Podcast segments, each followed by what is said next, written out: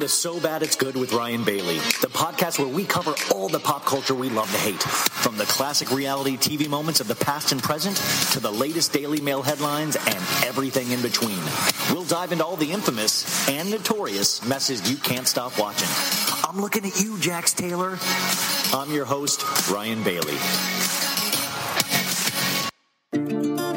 USB Entertainment, it's me, Soja Boy. I will there with you, Soja's Nation. Baby girl, I will stay with you. Sokota Wanshe, I will be with you. Baby girl, I'm in love with you. Hello, baby girl, Lisa. You know, anytime I talk to you on phone, I always told you that I love you. So I decided to do this for you and for the sake of our love. Baby, I love you. Listen to this, please. I go there for you. I go do for you, girl. Baby, I go pray for you.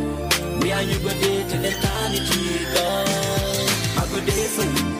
Anything you want, I go do for you, girl. Baby, I go pray for you.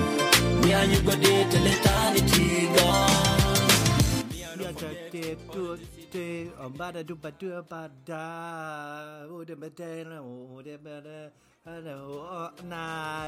I'll be there for you. That's right, folks. That was I Love You by the international artist Soja Boy, not to be confused with Soulja Boy. This is Soja, S O J A Boy, uh, a Nigerian pop star. You've seen him on the current season of 90 Day Fiance before the 90 days. Very fitting that we do that because one of our guests, we are going to get into 90 Day Fiance finally. But what a song, huh? It's very romantic. It's called I Love You, and that's how I feel I love you guys. This is so bad it's good with Ryan Bailey. I am Ryan Bailey. Uh, how has the week been for you guys? We are here another week, another week to be thankful. I'll be there for you. Sorry. Um, a couple quick things up top before I get into what we're doing with the show today. Uh, thank you guys for all the support. Uh, big, a uh, lot of new listeners. Uh, I'm sure because of the Charli interview and, and because of Watch What Crappens, and, and we've just had a really nice run of some amazing guests, and that does not stop today because we have some amazing guests for you. Uh, I do want to say another thank you to Charli Burnett. Um, really just an open, honest interview that I think changed a lot of people's minds about her, or at least you got to feel a little bit more about what kind of person she is, and she is a real awesome person. So if you haven't checked that out, I really strongly suggest you do. And I, I uh, it's been kind of crazy in the Vanderpump Rules cinematic universe. We of course had the firing of Brie, and I talked about uh, I talked talked about that at the beginning of last episode. Was that uh, unfortunately or fortunately, however you view it, uh, Brie, the editor of Vanderpump Rules, or one of the editors, uh, got let go uh, because uh, she had said some things that probably didn't make Scheana happy or Bravo happy. Now you guys know my feelings on this from last week. Um, it, uh, I still, I just, I just hope we're all on the same page that we know these are reality shows and they are edited uh, to tell a specific story. And unfortunately, not everybody is the lead of their own story. Uh, unfortunately, networks and like 30 or 40 people that have their hands in all of these amazing shows are the ones that decide who are the leads. So I love Scheana, but part of the reason why I love Scheana is how they portray Scheana.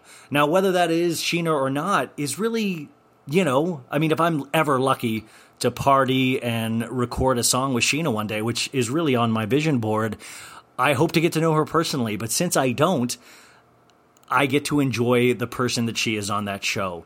And do I think, I mean, yes, there's probably tons of shades of the real Scheana. I feel like I get a pretty good sense of her. But of course, I'm not an idiot. I realize that's not her whole character. You can't sum up anything. It's like it's like if you were to sum me up you know my my junior year of high school when I thought growing like chin pubes was like cool. Like, would you judge me for the rest of my life because of that? I would hope not. It was a horrible look. I also t- I also frosted tips. My I, I dyed my hair frosted tips when that was a big thing. I've made some bad choices, folks. I don't think any of us are going to argue that. Uh, but I don't want anybody to get fired. I don't want anybody to fight. I, I, but I hope. I don't know. It just seems like we all joke about these shows, so I hope we can keep a sense of humor about that. I hope we can all agree the only person we should hate is Jax Taylor from Vanderpump Rules, and he gives us good reason. But I'm waiting for that. I'm waiting for him to say, I've been edited to be a bad guy. Man, after last week's episode, when he said he his brain was bruised, and this week we get to see that he says his he's handicapped in the brain. Like, girl, come on. I'm handicapped in the brain if that's what we're dealing with. So today's show is a great show, actually. We have got somebody I've been trying to get forever. Um, Samantha Bush. You might know her better off as at Bravo Historian on Instagram. So if you know anything about Samantha Bush at Bravo Historian, you know she's amazing. The work, the effort she puts into that Instagram, the story she tells, you just go check her highlight reel and there is hours and hours and hours of free TV right there of so many amazing scenes that she has put together. I really liken it to a that movie A Beautiful Mind with Russell Crowe and how he was like a genius with numbers, even like a Good Will Hunting maybe. But I just sometimes am so fascinated about how somebody's brain uh, works when they're able to. to I, I, consider consider it art, and I'm not joking. It's like a tapestry. And I told Samantha when I was texting with her, I said, "Hey, yeah, I want to talk about this week's Real Houses of Beverly Hills, and of course your art." And she was like, "My art." I'm like, "Yeah, I definitely think this is art." Guys, art is anything that moves you. This is all art. You know, so I, I we get to talk to her. We're going to break down this week's Real Housewives of Beverly Hills, and I am so excited to see where else the conversation goes. But that's not all. We have uh, one of the best best podcasters out there, Erin Martin. You might know her from Pink Shade uh, with Erin Martin. She covers a bunch of reality shows. We had an amazing talk. Uh, it really kind of covers 90 Day Fiance this season of Before the 90 Days. So if you are new to the 90 Day fran- franchise or don't even know what it is, I really strongly suggest you listen to this interview because it's funny as heck. She's funny as heck. And we also then, the last half, go into this week's Real Housewives of New York, but it's kind of peppered throughout the conversation. So I think it's just a really enjoyable conversation, whether you like uh, 90 Day Fiance or not. I think it's worth the whole listen. Uh, and of course, we have Bill and Becky Bailey, friends, some might say family of the pod. My mom and dad, they are going to review the season finale of it. Well, my, my, does your does your Siri ever do that where it just, just talks out of nowhere? Um, they're going to re- re- wow, that really threw me. They're going to recap this week's Vanderpump Rules, the season finale. Twenty episodes, guys. We did it. We did it. Can you believe it? And all of a sudden, it just felt like so long there in the middle. I felt like I was just going through the desert. That might be quarantine, but we did it. We worked hard. We got through another season. Was it the season we wanted? No. But I want to remind people we did get some positivity thing, positive things out of it. We met Randall Emmett for the first time, so that was new. That was interesting.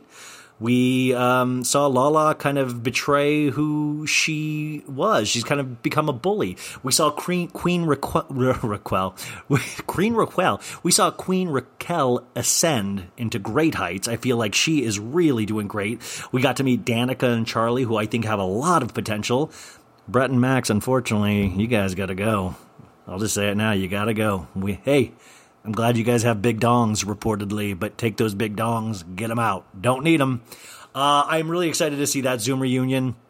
Even though I really hate Zoom, I'm really, I think I'm not, I think I'm not in the minority. I hate Zoom. I hate Skype. I hate every, I can't wait to just be up in somebody's face again and, and just talk that way. Or just, I can't, can't wait to see like a reunion on the old Bravo sets, the ornate furniture where it looks like a Victorian mansion like Prince once owned. Um, so we got all that. We got some special things in the middle, but also you guys know if you're new to the show, these are long. These are long episodes. There are uh, timestamps, so use them. And you know what? I know, I know it's hard to see a three hour, four hour pod pop up on there, and it just sometimes disheartening because you're like, when am I going to find the time? You know what? Just listen to it at your leisure. We're trying to work on shortening shortening them as we go, but there's a lot of exciting opportunities and things happening thanks to you guys, thanks to you guys, the listeners, and a lot of good interviews coming our way. And um, I do want to ask one thing up top, a couple things. If anybody has a connection in, in at Bravo, please, please, please put me in contact with them. Uh, this is not a joke in any sort of way. Um, please listen to last week's interview with Charli. I would love to get more opportunities like that. And unfortunately, you have to go through Bravo on a lot of these people, which is completely understandable. Uh, I would love to get the opportunity to interview these people. I feel like that is something that I really love to do, and I would love to get the opportunity because these ladies and some of these guys, except Jax, are uh, people I really really think are amazing uh, and provide hours of entertainment for all of us. And I would just love a chance to talk to them. So if anybody has a contact at Bravo or it works for Bravo, I really implore just to just to give me a shot. Give me a shot, and let's let's make some great art. Uh, also, as always, uh, you know, give a five star review if you like it. Subscribe if you like it. Tell your friends if you like it.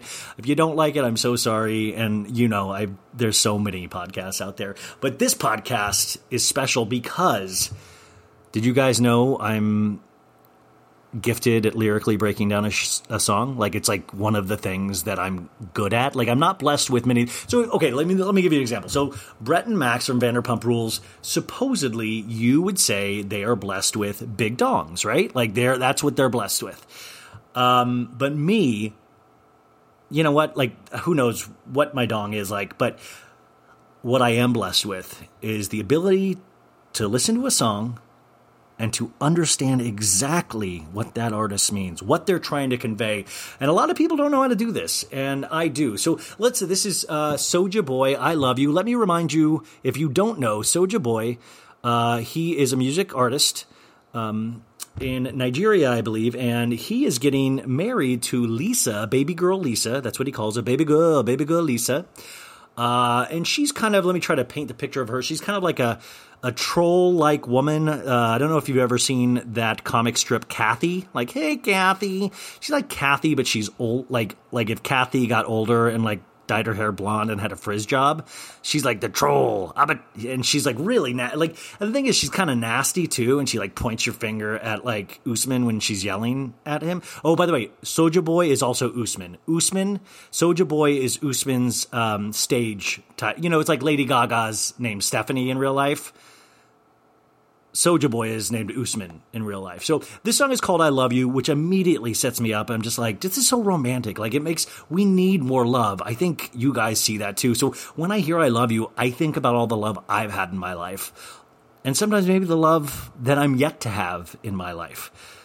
The love that I need to learn to have in my life. And I think that's what we all think about when we hear that Okay, so it starts off and it's spoken word, very powerful. We love things that are spoken word. He goes, USB entertainment. So immediately I'm thinking about USB ports. So I'm thinking, I'm looking for ports. Do I have the right connections? Is this something I need to order from Amazon to listen to this song? But then I think USB entertainment, that might be his production company. So USB entertainment, it's me, Soja Boy. And that's awesome right there because at this point, I don't know who is it. Is it Sean John? Is it um, is it uh, Michael Bolton? Is it um, literally those are the only two. Like that's how good. That's the only two artists that popped into my head. Um, but he goes, "It's me, Soja Boy." So I'm like, okay, I know it's Soja Boy. And then the next lyric is, "I go day with you, I go day with you, I go day with you." And I think what that means like I'll go day and night with you, girl. That's how much I love you. I will stay up with you. I will I will watch the sun go down with you and then I will look at the moon and then I will watch the sun rise again. So I go day with you. And then it, it goes Soja's Nation, which he's a superstar. So there is a nation of Soja boys. Um, and that was clear in one of the episodes this season when they went to one of his concert. And I think there was, I counted 16 or 17 people. So Soja Boy Nation is very strong. Um, so it goes Soja's Nation, baby girl, I will stay with you. Now, a lot of people are going to make the misconception of he's talking about an actual baby. And I want to tell you that is wrong. Baby girl is, I believe, a nickname for somebody that you love. So if I was like, night, uh, you know, like, so I go, when I'm staying with my parents here during quarantine, I go, night, mom, love you. I go, I would say, night, baby girl, love you. Like, you know what I'm saying? Like, I think it's just a term of affection that we can all use. And I don't think it's limited to females or males.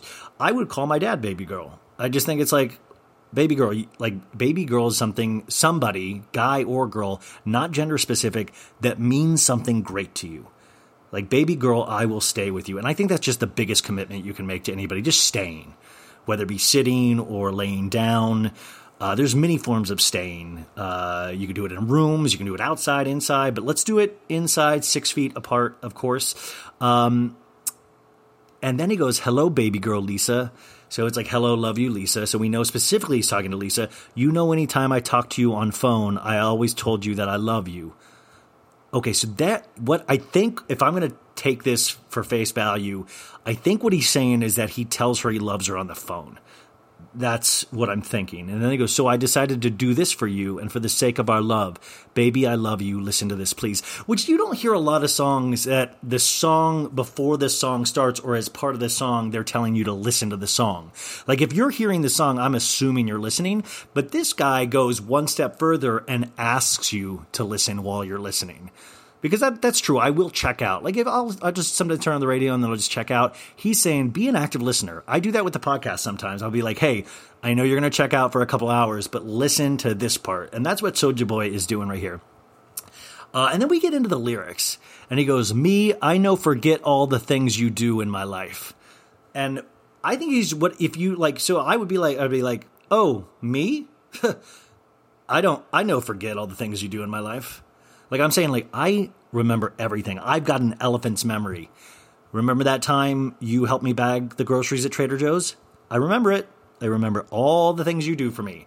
Remember when you took my car to go get car washed when it was very dirty after the camping trip? I remember it, you know?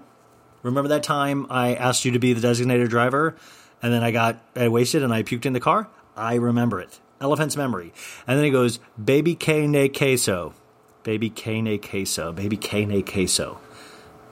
Baby Kane queso. Kane, ooh, challenging. And then the next line is just as challenging. It says, Da que season zona for my life. Da que season zona for my life. Da que season zona for my life. Baby Kane queso. And I, baby Kane queso, I'm thinking, I'm thinking of images of queso, of, chips and dip. Da que season zono for my life. So obviously, this is some kind of made up language but what I think it's like, I think what it is, it's a secret language of love between two lovers.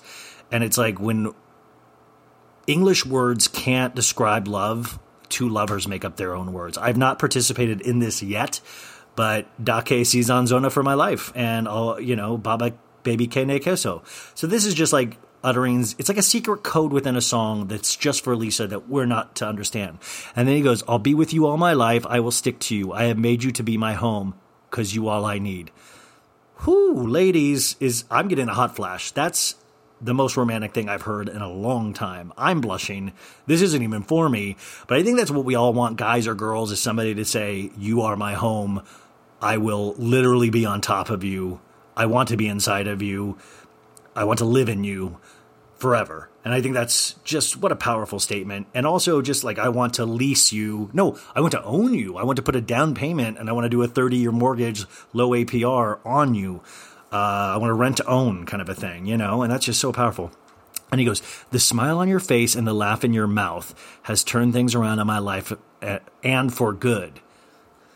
So this makes me think he was going down a bad road.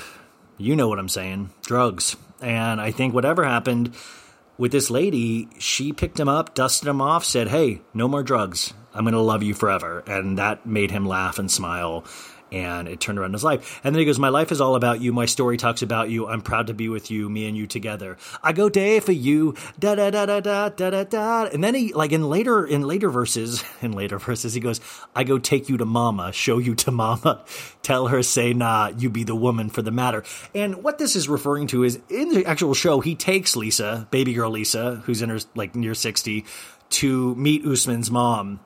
And so he's literally telling us what he did. I go take you to mama, show you to mama, tell her, say, nah, you be the woman. Because, uh, you know, Usman Soulja Boy's mom is like, no, get the fuck out of here. 16 year old, no thanks. Um, but he wants to get to America. But also, this song is very literal to the fact that I was like, I, I, I'm half expecting to be like, pick up milk at the store, get the, get the bananas. Brussels sprouts are good with bacon. Um, so obviously, the song ends in a very romantic way. Me and you go day till eternity, girl. I will be with you, baby girl. I'm in love with you. Woo! Guys, I'm a conduit. It goes through me. when I get in these states, it just kind of like a, a power overtakes me. And I think we needed that. I think we needed a positive song about love, uh, something to shoot for, definitely. Um, but what do we have next? That's right. We have our douchebag of the week. Wow. Whew.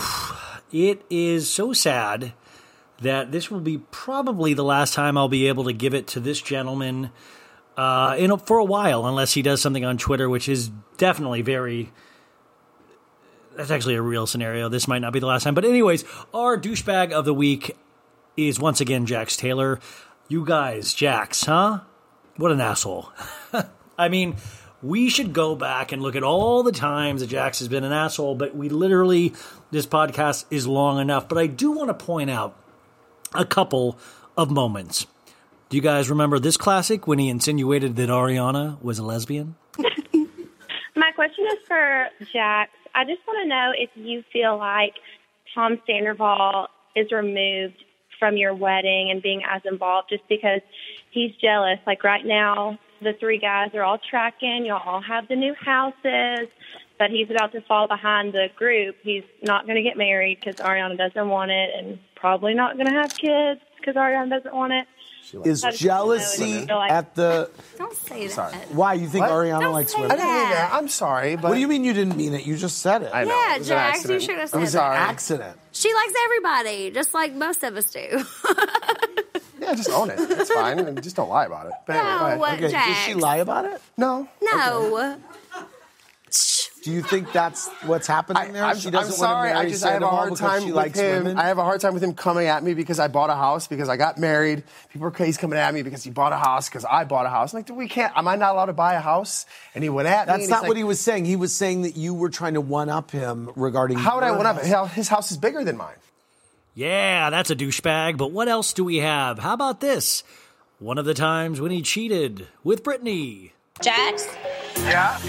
How many times did it happen with Faith? Like once, honey. That's it. No, tell me the truth. I swear on my life. I have proof. Can I? I'm gonna watch outside for a second. Sorry. She's here. What? Brittany, Brittany, Brittany, Brittany, stop. She's Jax? doing this thing. She's lying. She's lying. Why is she there? Why is she there? Why are you setting me up? Why are you doing this? We had it. We were talking. We're working. Yes, but I didn't know that you actually f***ed her more than once. I didn't. I didn't do it. I, it's only one time. That's not true, folks. It was more than one time. Right in hell, Jax. Right in hell. I'm Brittany. Right in hell. Hell, Jax. I'm painfully bad at imitations. Right in hell. Jax. okay, but okay. You know what? Is that it? Do you have to know? Let's do three. What about the time when Jax in the first season lied about getting somebody pregnant in Vegas and paying for uh, their abortion? I did go to Vegas and have relations with somebody else. You spent the past two months lying to me, lying to my best friends, making Frank, Jen, and Jeremy look like liars. And just to lie and lie and lie and lie and lie. And think about that, folks. That was the first season, that last scene. And look at him now. We are now where Jax is using his brain being bruised. I just need an ace bandage for my brain. That's where we are with Jax, yet he still keeps doing the same asshole things. Him uh, attacking Ariana for her mental illness, and now all of a sudden he uses the excuse of mental illness. It is disgusting, and that is why, Jax, you are douchebag of the week. I do need to say a couple of things, though. This is not over. I want to make a big point here. Now, this, me and a couple friends were talking about. Remember last week when Jack said he went to Lit Method, his choice of exercise, three times a day to wear off all of the stress, okay? So, let's look into that theory a little bit much, shall we? A little bit more, shall we? So, I live in Los Angeles and I know where Lit Method is. There's two locations. There's one um, in like the Hollywood, Los Angeles area, and then one down at the beach. Now, Jax lives in Valley Village. Okay, so one round trip to Lit Method is 20 miles. Now, remember in Los Angeles, traffic, not during this time, but traffic is usually insane. So 10 miles can take you 30 to 40 minutes. So Jax is going over the hill, going to a class at Lit Method. Is he coming back or is he staying? My theory is he's staying. He is telling Brittany he is going to three classes a day. And then in last week's episode, we also heard him go, oh, fine, Britt, track me on my phone. And she goes, I will, Jax, I will. So he's a liar. He put out that information because he wanted to put it in her brain because he knew he was going to be safe. So my theory is he goes to Lit Method, he goes to the first class. He then puts his phone in the locker and then he goes about his day. I don't know what he's doing. I'm not saying he's cheating. I'm not, but I'm saying he's not doing three classes at Lit Method. I believe he does social media saying like, "Oh man, what a crazy class," and then he goes about his business. He probably comes back for the last class of the day, then goes back over the hill. What do you guys think of my theory? I think it's very credible. Also, I wanted to share this with you. Uh, my friend Mallory, uh, Real House Pins OC, check out her stuff online at Instagram she uh, she had posted a great meme about Jax Taylor. Uh, about Jax being uh, jealous of Sandoval, and it's the meme where the guy's sitting at the table, the white guy, and it's like, change my mind. So she sent me, this is Tuesday night after the finale aired, she got a DM that says, Mr. Jax Taylor wants to send you a message. And I begged her, I said, please open it. And she was like, no, no, no. And I was like, please open it and then come on the pod and talk about it. She was like, maybe. And then Jax unsent it, you guys. Jax is sitting around on his phone after the finale. By the way, I want to remind you, Jax tells all of us, it's just a show. You don't really know me. It's just a show. Then let us have a then let us have fun with just just a show. You don't need to prove us wrong. Stay stay prideful in that ignorance, man. Like let let us have our fun. You can just like leave us alone. But he's on there searching his name, reading comments about himself and getting into fights. Isn't that amazing? Isn't that amazing?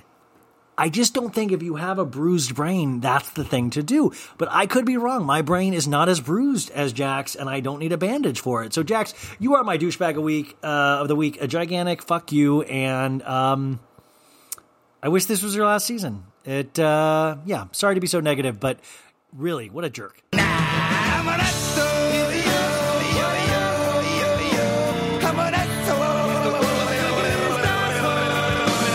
You guys, let's get into it. Uh, our first guest today, you know her as at Bravo Historian on Instagram, uh, an amazing Bravo account on there. What you might not know is that she has a new website, bravohistorian.com, that has a bunch of amazing articles. Uh, her podcast, Culturally Irrelevant, is going to be coming out soon, so watch for that. You can also sign up for a newsletter that'll come out every Wednesday, and we talk about all of that. But uh, this is the first time I've gotten to speak with her, and I was so excited to do it. These conversations, I hope you enjoy because both of these conversations today with Samantha and with Erin are just like two friends talking about the stuff we all love. So, my hope is that you'll get a bunch of laughs out of this and you'll feel like you're driving around the car or in your quarantine area or whatever, just with a bunch of friends talking some shit about Bravo and 90 Day Fiance and stuff like this. So uh, this is such a talented uh, a talented woman. Uh, her name is Samantha Bush. If you don't know her, like I said, you probably know her as Bravo historian. But here she is, Samantha Bush. Ladies and gentlemen, our next guest is somebody I've been trying to get on since I started this podcast. Um, we heard from Steve from Faces by Bravo last week. What a magical guy that is. Uh, and I would say uh, this is the magical woman of Instagram. This is somebody that you know if you love Bravo. This is the person to follow. Uh, her name is Samantha Bush. You might know her as at Bravo Historian. And just so you know, I looked up historian in the dictionary, and it says an expert in or student of history, especially that of a particular period, geographical region, or social phenomenon. And I think Bravo is a social phenomenon. Samantha, thank you so much for being here today. Thanks for having me. I'm so glad we get to do it. Yes, fine. Oh, wait, and also, you guys, right up top, she just started an amazing website called at Bravo, like, bravohistorian.com. Just bravohistorian.com. Her first newsletter, I believe, will be out today, Wednesday, when this podcast uh, airs. So just make sure you sign up for the mailing list because I believe it comes out every Wednesday. Is that correct? Yeah, every Wednesday. What have you done out. to yourself? That's crazy. You're just. I you- know. You're. That's so. Uh, I, good if luck. I don't set myself to a schedule, like the procrastination, anxiety will just like take over my body, and nothing will get done. Are you like that though? I always say I always leave things so to the last minute, so it feels constantly doing this podcast like I'm studying for a final that I, I didn't show up for class for for the whole semester, and I'm just trying to cram it all in in one night. Oh yeah. I mean, there's that. Like I cram things in like that, but also I I just need a deadline. Like if I don't, like I said, if I don't have one, things are not gonna be getting done. Yeah, like if you're left to your own devices, it's just like laying like on a bed or a couch. Yeah, because then I just like talk myself into like a spiral where I just start talking like, oh my god, I have such bad anxiety, like I can't do it. Like, what if people hate it? Oh my god, oh my god, like things just start happening and. Wait, do you ever? This is what fascinates me because I, I, I told people in uh, earlier in the podcast that I texted you. I would love to talk about your art, and you kind of LOL'd about it. But I really do consider this a form of art because if you guys know this, but if you don't, go to her highlight reel and check out one of the feuds. There, you know, Bravo might not be like they'll run out of content sometime. This is a full show on these highlights that focuses on some of the most famous Bravo feuds of all time. I mean, do you consider it in any form an art? Like what I, I described you as uh, like a beautiful mind or Good Will Hunting, where you must see things in a different way than we all do because you're able to put together these complicated stories in a way that we can easily digest them. You know, I love doing them. I really, really do. Like, especially sometimes though. Okay, well, first, okay, I'm going to start rambling. All right, first do thing. ramble, please. First thing, I love doing them.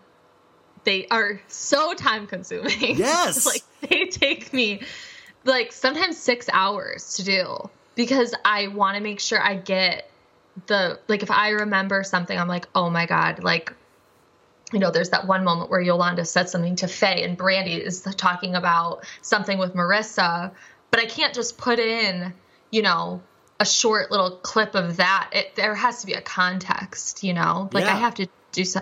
So I don't know if I consider it art, but I enjoy doing it. So That's what Michelangelo really- said. Michelangelo was like, I don't know if I consider it art, but I enjoy doing it. You know. Yeah, he's like, you know. Um but yeah, I there are some feuds though that like towards the end of me doing them, I am so done with it. Because sometimes they just get so repetitive Yeah. and you're just like okay like when is this? Like let's wrap it up. And I, and then i feel bad too because they take up so much of my stories and i, I don't want people to be annoyed by it so it's like a whole big thing that goes like a through my head it's like a slippery slope. Like when you really get addicted to Instagram or trying to do something, and then I just hate when it. I don't know. It's just funny. Like it's like I, I try to get like one follower at a time, and it's like it feels like Sisyphus like pushing a rock up a mountain and then just having it fall down again and again. When you have a post that's so stupid, and then you like literally like, well, that means they think I'm stupid and my humor is stupid, and they found out about me, and now everybody knows I'm stupid. You know what's the worst? You know what is the fucking worst? Am I allowed to swear? Yeah. Oh God, please. Okay, because I have a real problem with, you know, like I swear all the time. But the worst thing in the world is when you work hard on like a meme or a video and it doesn't do well at all. and you're like, are you fucking kidding me? like, because you think it's great and you're like so excited. Like Steve and I talk about this Faces by Bravo all the time because he'll like send me ideas. He's like, what do you think of Yeah. this? And I'm like, oh, that's great. Like he's you know, been working on it for a while, and then and then like doesn't do well, and I'm just like, kill me. Well, I mean, and then what I love about it is that you're, you know, the go-to that you have to tell yourself to survive the day is, ah, the fucking algorithm. The algorithm, algorithm isn't on my side today. They're just Yeah. not putting it in front of the eyes. Yeah, I'm shadow banned. I didn't even know what shadow band meant until I started with this Bravo crew. I had no. I was like, "What does shadow band oh my mean?" god. Have you Okay, been shadow banned? Yes, it happened to me over the summer, and I think it was the only time that it's happened. Um, but it was horrible. Like I just started getting a lot of messages like we can't find you on the explore page. We tried searching like you have to type out your full name and like then you pop up and I was like that's weird. Why is that? And then all of a sudden everyone was like you you've been shadow banned for your content and do you know what it was? What? I made a story and it was about Vicky and Shannon and like it got reported. And then that's when it happened. Was it like? Was it one of them like Vicky like like a nude pool scene or something? Or That's the thing. It wasn't even bad. It was like just about their lips, like them having like Oh, it, lip. was it about the tour. season? Vicky had a, a facelift and didn't heal properly before the season started. that was so amazing. really, I mean, that's what, you know, I was reading your website, uh, once again, bravohistorian.com, and you said you spend so much time, and I know you put this as a joke, but you said you spent so much time thinking about Vicky and Brooks if Vicky knew about Brooks's fake cancer. And it is something that has, because before any of this podcast or I knew about Bravo groups, I was watching these shows, um, and uh, you know, I hid them from all my straight male friends that were watching sports, and I watched these shows religiously. And I remember that Brooks season and just love. I mean, just loving every like he. They were magnetic in terms of a housewife show. Oh, that season is my favorite season of Orange County. Like it doesn't get better than that. No. It was so good. and just like you, I didn't have anyone in my real life watching it. I didn't know This Facebook like groups existed. I didn't know face. This was before Instagram. I didn't know Facebook Same. groups existed. I thought, I was just alone. yeah. Yeah, on a raft, just like watching Brooks. You're like Vicky. Castaway, like you Tom Hanks with Wilson. Yeah. yeah. That's how I felt. I felt so alone. And so then when, you know, I started listening to a podcast about housewives, um, you know, Bitch Sesh, and I don't know if you've heard of it. Yeah, Uh, yeah, yeah. Bitch Sesh. Oh, okay. um, so I started up, listening up and comers, yeah. yeah, those, those guys. Yeah. Um, so that's when I started finding out about like Facebook groups and everything like that. And it, as dramatic as it all can be, which I mean, we're all Housewives fans, so we're all dramatic, I think. Um, but it really makes you feel like not alone. Yes. And it makes you feel like a sense Yes. of community. And like, especially now more than ever, I think it's so important to have that. No, I, I agree completely. Even though it's been a little weird because of quarantine, where you know the the common Twitter like you know it doesn't hit the same way or hit as hard. It does hit a little differently when you're in quarantine. Sometimes these shows, you know, like it's. I realize that I need to be outside in the real world, being annoyed with people in my real life, to be able to come home and appreciate just how whacked out some of these lives are. Because when I'm in my room all day and then watch these, it just it feels more cramped sometimes. I totally get that. And I think because at one point we had Atlanta on, Beverly Hills on, Vanderpump, New York, Summer House, like it, it felt like I was being like waterboarded with Bravo. And it's that's not always bad. Which, but by the way, that could be a waterboarding technique for some people. I bet. right. But like when you're in quarantine, that's like the worst thing. Like you feel it, I just I just felt like I couldn't breathe for like a hot second. You do these amazing memes that uh, we all love, where you'll be uh, like a specific date, and uh, you know whether it be I don't I don't know if you had I'm trying to think of the specific. You've done many of them, but the in line is uh, life with life is good. You know, Yeah. and I just think it's like because I always you know I remember just back to like watching these shows by myself or something. Like I remember being so comforted when Aviva threw her leg and that leg thing, and I was just like, well, it's not going to get any better than this. Like, how cool is this? Like, how cool is this that we actually get to watch a show where somebody throws a fake leg off her body onto the floor? I, know. And then Kristen's in like her chignon bun, and she's just like, like gasping. Yes. It's the best. It's the best. What's but so, so what was your so you you got into these shows by yourself like you just started like what do you remember how you discovered bravo yeah, oh, of course I do. so I've been obsessed with like pop culture since I was little and Yeah, I'm an only child. So like I literally had nothing else to do with my, and I'm not athletic. I wasn't playing sports. Like that was not my journey.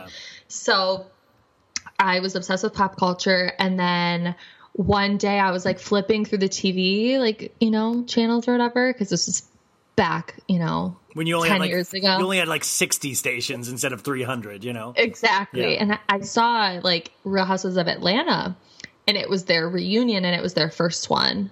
I was Ooh, like, that was a good one. I was like, what is this show? Because I always loved reality TV. I loved The Real World. I loved the challenge shows. I loved Simple Life. Like, I loved E True Hollywood Stories. Like, I Were you a celebrity Oprah. celebrity rehab at all? Oh, Dr. Drew. Celebrity Fit Club? Oh, that was me. Surreal Life. Um, or the one with Janice Dickinson. Uh, wasn't that Celebrity Rehab? Or was that. No, that was Celebrity. Out too. Yeah, Surreal Life. Yeah. Remember when Yeah, Vern. Troyer? Remember when Vern Troyer was on and he peed like he was on his cart and he just peed like in the he was like eh, and then he just peed everywhere because he was wasted. Like all of those shows, I Rest in loved peace, so Vern. much. Rest in peace. Sorry. A couple of those people from that show have passed. Yeah, yeah, yeah. Um, no longer with us. Uh, but so I saw Real House of Atlanta, and I remember Kim Zolciak in her yellow silk blouse with a black vest, and then like Lisa Wu had leggings on, and I was like, "What's going on?" And then NeNe starts like yelling at Kim, and I was like, "I love these people. Who are these people? I want more." Yeah. and then I just obsessed with all of it. Yeah, I mean, it really does suck you in. And then what has, you know, you mentioned is that then the community aspect of it is such a nice little, not side like thing, but it is weird to then all of a sudden you realize there are thousands, if not millions of people that feel the same way. And I, I always say the one thing, if I knew quarantine was going to happen, if I knew coronavirus was going to hit, my biggest regret right now is that I didn't go to BravoCon and you did. And th- I mean, and you weren't planning on going. So it was like a real surprise for even all of us, your followers were like, oh, oh, she's there. Oh my God. Um, what was the Yeah. story with behind you getting to go like last minute? Oh my God. Well, Steve is my guardian angel from Yeah. Faces by Bravo. So him and I have been friends for a long time. Um, but we never met in real life. Like we met through Bravo Facebook Yeah. groups. Like, you know, this is the Some, some of my best friends I'll never meet in my life. Really? Yeah. I mean, like, I kinda- I mean, and maybe. it's not that weird anymore to say because it's so common, you know? Yeah. Um, but so I was dying to go, but I was also skeptical of the whole thing because I was like, is this going to be like a Fyre Fest? Like, That's what I Are we thought. gonna- I was praying it was a Fyre Fest because I wasn't going. I was like, I'm gonna laugh at all of them when they're like burning in a build. No, no, I'd be like, I'm gonna laugh like when there's not good food, and then it looked beautiful and it looked amazing. it was flawless. Like, I can't think of the only thing that I could say that they could do better, maybe, was have the venues a little closer That's together. what Steve said. That's what that he literally said the same thing. That was the only complaint. Yeah, or I mean, or just have it like in the summer. You know what I mean? Like, don't have it in the winter because if if they're not that close together, then like the walk kind of sucks. You know? Would you have uh, drank as heavily next time? No, Uh, joke, joke, joke, joke, joke. You're like, Some uh, girl grew up at Watch What Happens Live. did did Teresa apologize? No, no, some girl threw up. Like I'm she was in the second or third row. and uh, like, so people were coming up the aisle and they were like, "Oh my god, that girl threw up." And I was like, "Oh, that's that's Bravo, man. Well, I mean, I went to uh, watch what Crappens show a couple months ago, or but like like five months ago, and I'm telling you, that audience was so rowdy.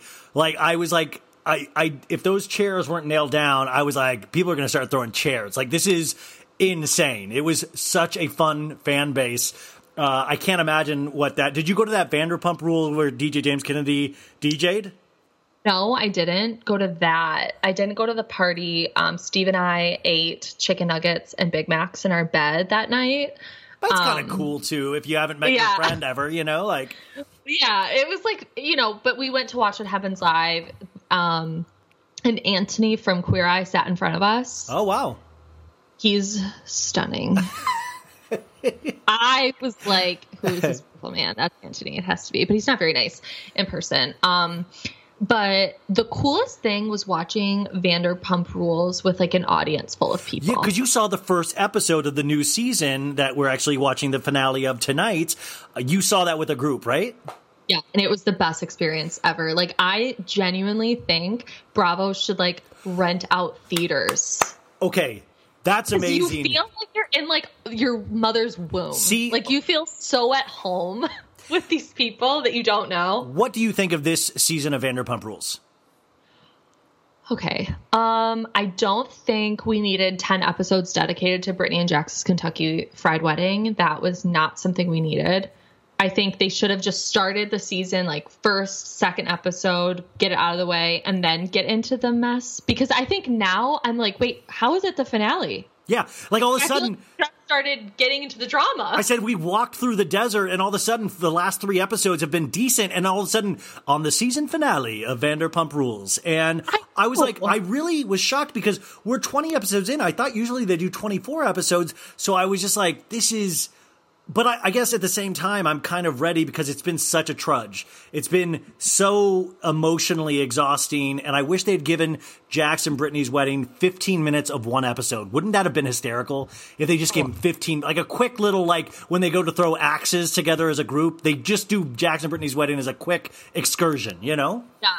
Like not even a big like kind of what they did with Luann's wedding. Like Yeah. Luann's wedding wasn't even like a full episode. I mean- twenty minutes. I what I loved about Luann's wedding was just that we got to see her on a yacht.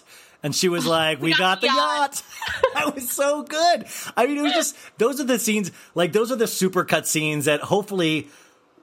I, I imagine whenever I die, whatever age it is, I bet I'm going to have a Bravo super cut flash through my mind as I pass away. It's just going to be all the good Bravo scenes right before I pass. And mm-hmm. like my last, oh, my last words are like mention it all or something. That would be amazing. Yeah. She, by the way, you can't see it, but Samantha's tearing up right now. Um, I, I got emotional. no, but you said you said something that I was brilliant. That you you watched that with an audience, and I I completely agree. I watched one of the episodes with an audience, um, and it was so much better than it is watching by yourself. Like, just it changed it completely for me. Yeah, and like you're watching it with people that love it as much as you do. And like that was such a big thing at BravoCon. Like everyone there loves Bravo as much as you do. And you're just like, holy shit, I found my people. Like these are my people. I belong here. And it was so funny because at the New Jersey panel, um, a girl went up and you know you got to ask questions and she started um kind of heckling Jackie. Oh wow! And I think she From Jersey? thought, yeah, from Jersey. And you know, I don't know if you know this, but Evan Goldschneider is my baby daddy. And oh yeah, I yeah. love By the way, okay, so you do Brad Pitt of the day. You do Brad of the day. Yeah, Brad of the uh, day. Which, which, by the way, come on, we all know Brad's good looking. Why do you, why give him that extra heat? Why give him that extra buzz? Why don't you go for somebody that needs a little more heat? And like Brad's, everybody, everybody universally thinks Brad's gorgeous, gay or straight. I know, I know, he's beautiful, and he's a good person, and I just. You know what? I I, do think he's a good person. I like that's so funny. Like I really do believe Brad Pitt's a good person. Like every time he speaks, I'm like, what a guy, what a guy. Yeah, I'm like, like whoever was writing his jokes at this year's like So award good. season, I was like, who is this man? I And love he, him. he delivered them perfectly. He is like the sexy Tom Hanks. He, is like you Tom know. Hanks, I find very sexy. No, but in a different way. You know what I'm saying? Oh, this like is if like- you, if you had Tom Hanks without the acting career at a bar, you'd be like, oh, it's nice looking gentleman. Yeah. But if you saw Brad Pitt at a bar and you didn't know he was an actor, you'd be like, oh, that's a good looking dude. You know? Yeah, you'd be like poke a hole in that condom. You know what I'm saying? Like it would be. Hey Samantha, you're not allowed out of the house yet, right? You're you're pretty. You can't poke a hole in the condom. Oh my god! You don't know. You don't know. um, so, yeah. So the girl was heckling at the New Jersey panel, and I think she thought everyone was going to be like, "Yeah, like get her," Yeah. and everyone was like, "What the fuck? Like, don't talk to our housewives like that. Like, I don't care if it's Jackie Goldschneider or not. Like, how dare you?" yeah. it was amazing. Would like, you- she got booed. Would you do the same for Jax Taylor? Would you, if somebody ripped on him, would you uh, would you feel like that's my Jax Taylor? I'm the only one allowed to make fun of him. Uh, no. Okay, yeah. Jack Taylor is different. But if someone like was trying to make fun of, I believe at Watch What Happens Live, someone was trying to get at James, and I think the audience was kind of like, "What the fuck? Like, shut up." Yeah, no, that's Because it's like, don't waste the time. Like, don't try to cause drama. You know, Yeah. like we're all here to have fun. But do you know who is so cute in real life? oh, here we go. Who is it? Kroy. Oh yeah. Well, Kroy's a more beautiful woman than half of her kids. Like, Croy is just adorable. Like the way he looks at Kim. He was seated on the balcony, like right next to me and Steve. And I'm telling you, I got a little emotional. I was like, he loves her so much. I will never experience a love like that. what? Well, you're you're early on in your love career, I think. So, what what what is the the the weirdest Bravo interaction interaction you've had so far? I got to imagine you met a lot of people at BravoCon, or at least were introduced to a lot of Bravo celebrities. Um it wasn't weird in the moment, but when I when I met um I went to the press room cuz Steve and I were doing um Amy Phillips show from with Sirius. Yeah. So we got to meet like Jackie Goldschneider and I of course was like I love your husband and she was like me too. um and Jackie is so little. And I I'm a Jackie stan. So don't get me don't get twisted. I love Jackie. But and then I met Dolores who is gorgeous in real life. Really? Like, breathtakingly beautiful. Like it, you feel weird. You're like, ooh, like you get like kind of giggly. Um so that wasn't weird. And then I look at the photos we took that day and I had on the ugliest sweater of all time. Wait, didn't you call it an no- old? Did did you wait? Am I am I right in saying you? Did you call it an old navy sweater? The sherbert sweater. Yeah, the sure. You were like you had described it as a certain word, and I think I missed it. You're like I It's really. shit. Yeah. No, you look good. hair It looked just- terrible.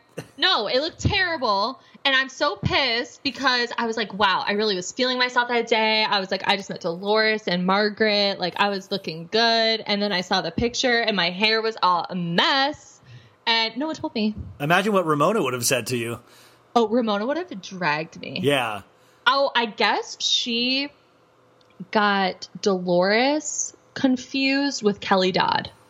Oh, yeah, Ramona thought she was at RamonaCon. Like- she was like, yeah. yeah, she like apologized to Dolores, but then like was trying to say something to Kelly, thinking she was. It was like a whole thing.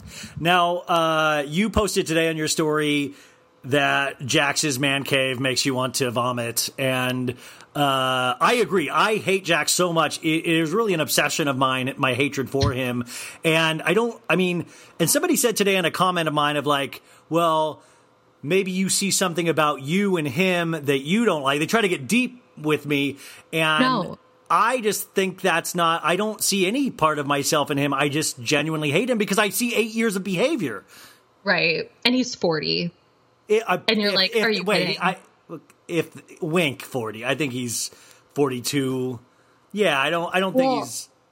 Here's the thing: is Jax is from Michigan, and I'm from Michigan. Jax is from this place where we call it Downriver. Okay, Yeah.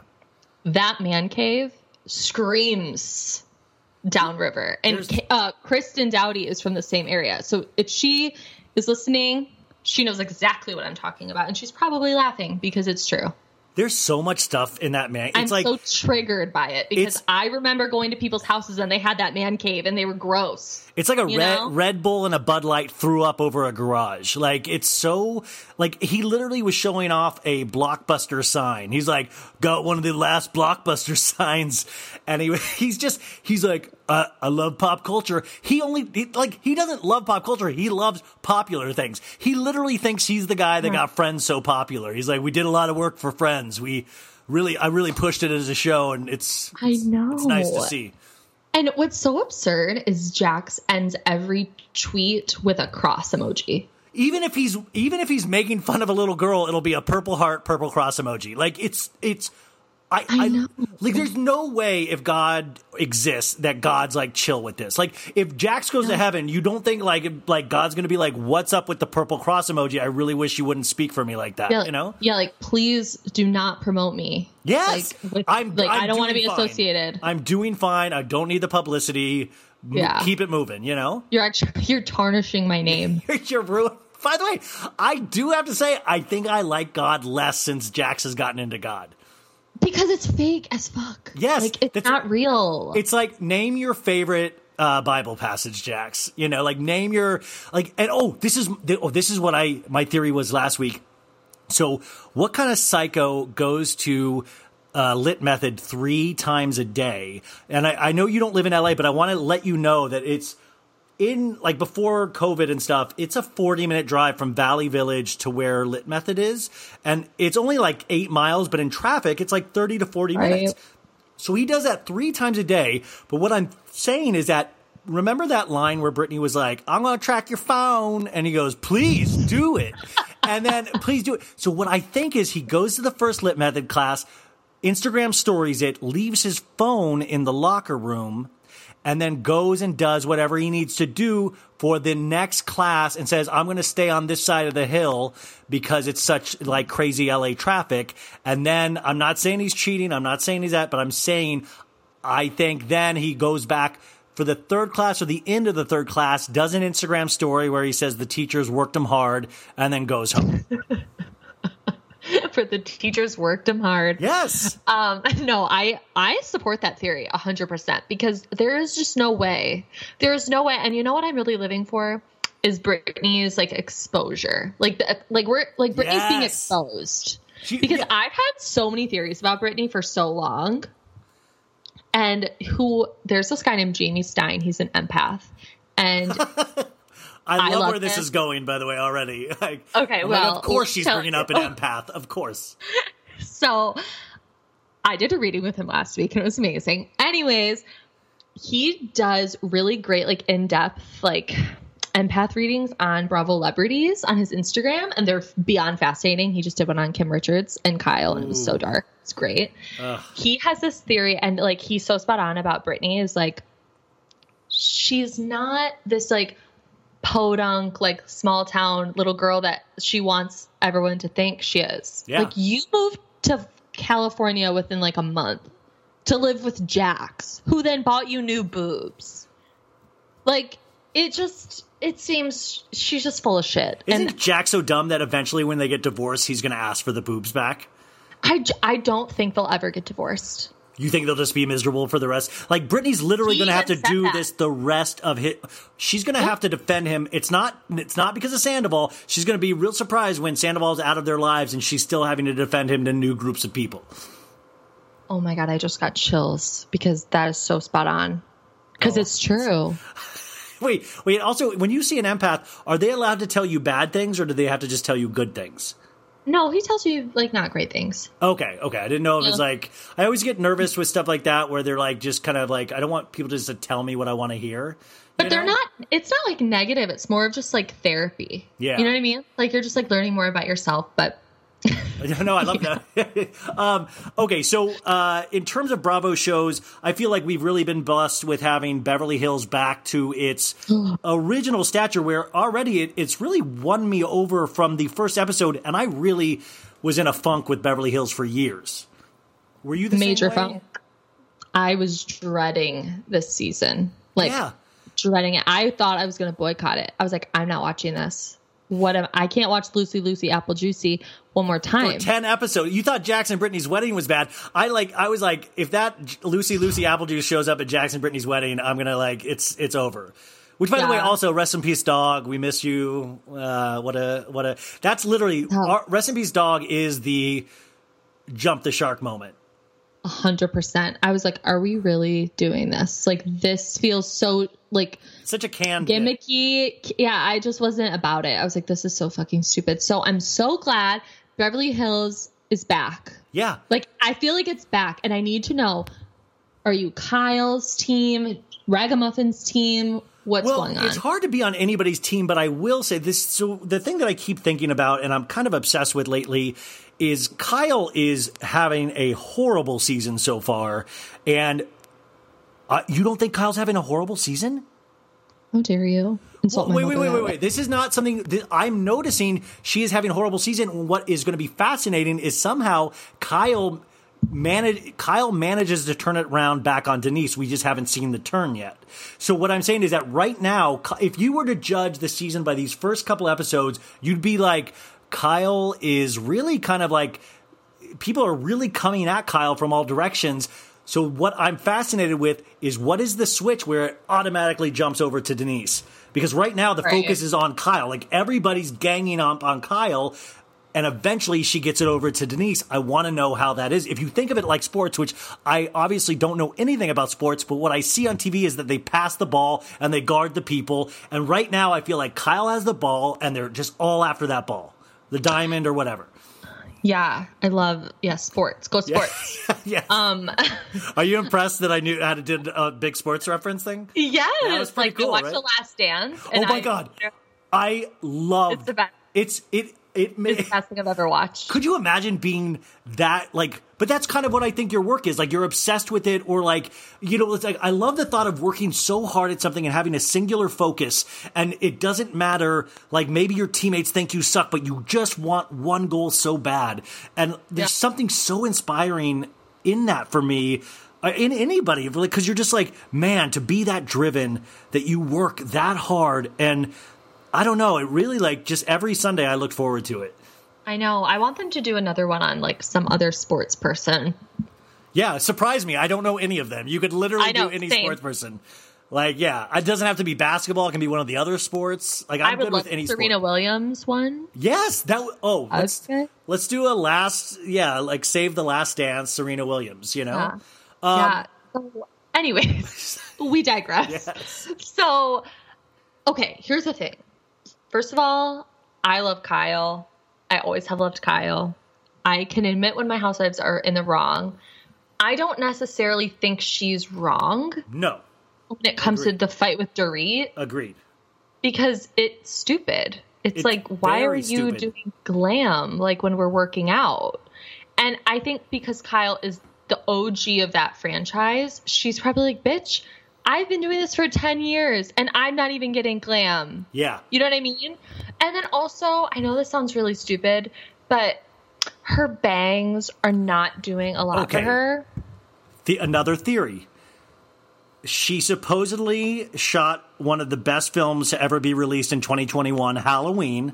And supposedly, I don't know how, but she obviously is like the lead in Halloween because she had to go to North Carolina for what seems like six months and they make her grow out her bangs. My theory is she has a very small part in Halloween because then, then this week in the Daily Mail, they had an article about her breaking her nose on set, but she didn't tell anybody because she wanted, uh, she didn't want them to make her stunt double do it. My theory is she had a full facelift and only did a very tiny part in Halloween, and then she did the bangs because it covered up scarring on her upper forehead. Wow. Just think about it. Like, because think oh, about. I'm going to sleep with that tonight. Think about like why? Okay, Halloween takes place in a small town. You're telling me it's a small town, and then all of a sudden Kyle lives on that street with like heavy Botox and like these like Kacey Musgraves bangs. Like it doesn't. Something doesn't add up to me. Well, and the thing too is like she really went for this. Like She's really all. She's like really she's in it. committed to this Yes. role. and it's like you could have just wore like extensions. She's like the Daniel Day Lewis of Halloween horror franchise. She's like she locked herself away from her family. She lived in a house by herself. I mean, like this. She did no Craig's dinner. No, like she really obviously. So what I'm expecting is a Oscar winning caliber performance by Kyle because she made like even Denise said in this episode she's like hey I shoot like 10 episodes of Bold and Beautiful a week I cook for my kids and then I just read my like le- memorize my lines so what because Kyle keeps saying that she's back from filming and really wants to take her life back But I think that's another thing. Like Lisa Rinna kind of touched on it a little bit, is where she's like something else is going on with Kyle. Cause she's like freakishly emotional about all of this. Like she's so emotional about Dorit and then Denise. Like I I know Kyle cries a lot. Like she's just an emotional person. But this feels like really ex- extreme. And I know Garcelle fucking hates Kyle, so that will be interesting. Well, it is the power dynamic is perfect this season. Uh, but the other thing you just said about Rinna is my other big question is when does the show finally come for Rinna?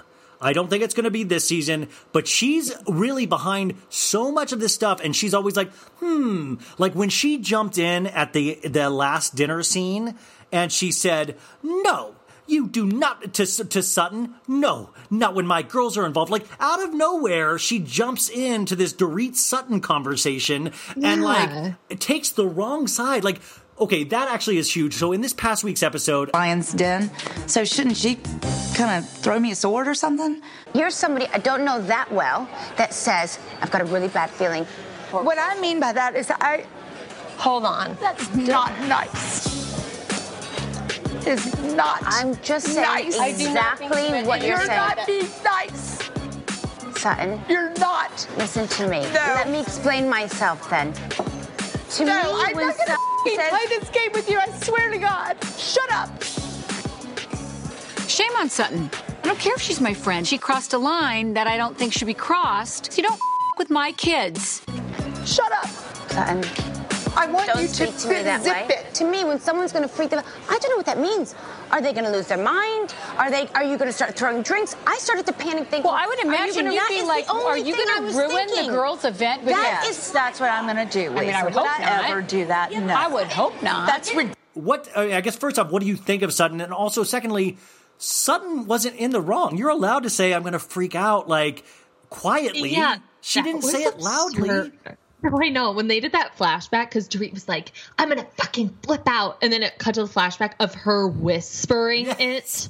And and, and Dorit goes. Dorit goes, what? like, what? She goes, I'll tell you later. I'll tell you later. I know. And like, she's not going to freak out. She's not going to throw a glass. She's not. And I loved when Kyle was like, Rinna, we know about throwing glasses. Yeah. You know, that whole thing. And another thing is, I. I like Sutton for the show. Yes. I she's not someone I would want to be friends with. No, she's not a girl she- I want to get lunch She with. would hate me. She would hate me. for sure. I I mean, I hate her, but I like her for the show, and I don't think she's wrong. But her yelling at Dorit, being like, "Let the mouse go." No, you, you've had you, like- you've had your fun. Let the mouse go. You've had your fun. Let the mouse let it go. Let it. her I, scary Botox. I was terrified. It was, and by the way, and then Dorit's like reactions of like, huh, uh, like she really, Dorit really miscalculated right there. And this is, I need her, I don't need her to make mistakes like this with the new Buca di Beppo. I need her to be on her game. I need, I, if she's being in fights with Sutton, I need her focused on that room. I need her to bring the Dorit magic to a chain Italian restaurant. That, wait, by the way, did you see in a million years that little minor storyline coming? Like in a thousand billion years, would you have seen it coming? Uh, no. Like I when a- they when she said, "Guys, I have news." I was like, "Oh, she's getting like new swimwear, like something with her kids, maybe moving again. I don't fucking know." When she said, "I'm renovating a Buca di Beppo," Uh, it, I was like, "What?" Yeah, and it- so and it was amazing the way she's told, and they actually do a flashback where you know, Erika goes, "I love their chicken parm." yes, like Erika is trying to be really agreeable this season, and it's just like she's like, you know, at first, you know, I'm just gonna do one location. And I'm like, you weren't offered more locations. By the way, also, can you imagine? We've all been to a Buca di Beppo. It looks pretty much the same. It's going to be really fucking alarming when I go into a room and it's all fucking creepy, like ornate shit with like like like hair ties down to the floor and like just- Yeah, like I don't know what she's gonna do with it. I'm curious. Oh, I'm going to eat there. I'll definitely go to the Dorit room, but it's going to stick out like a sore thumb. I can't imagine with Dorit's style. th- I mean, where would you even?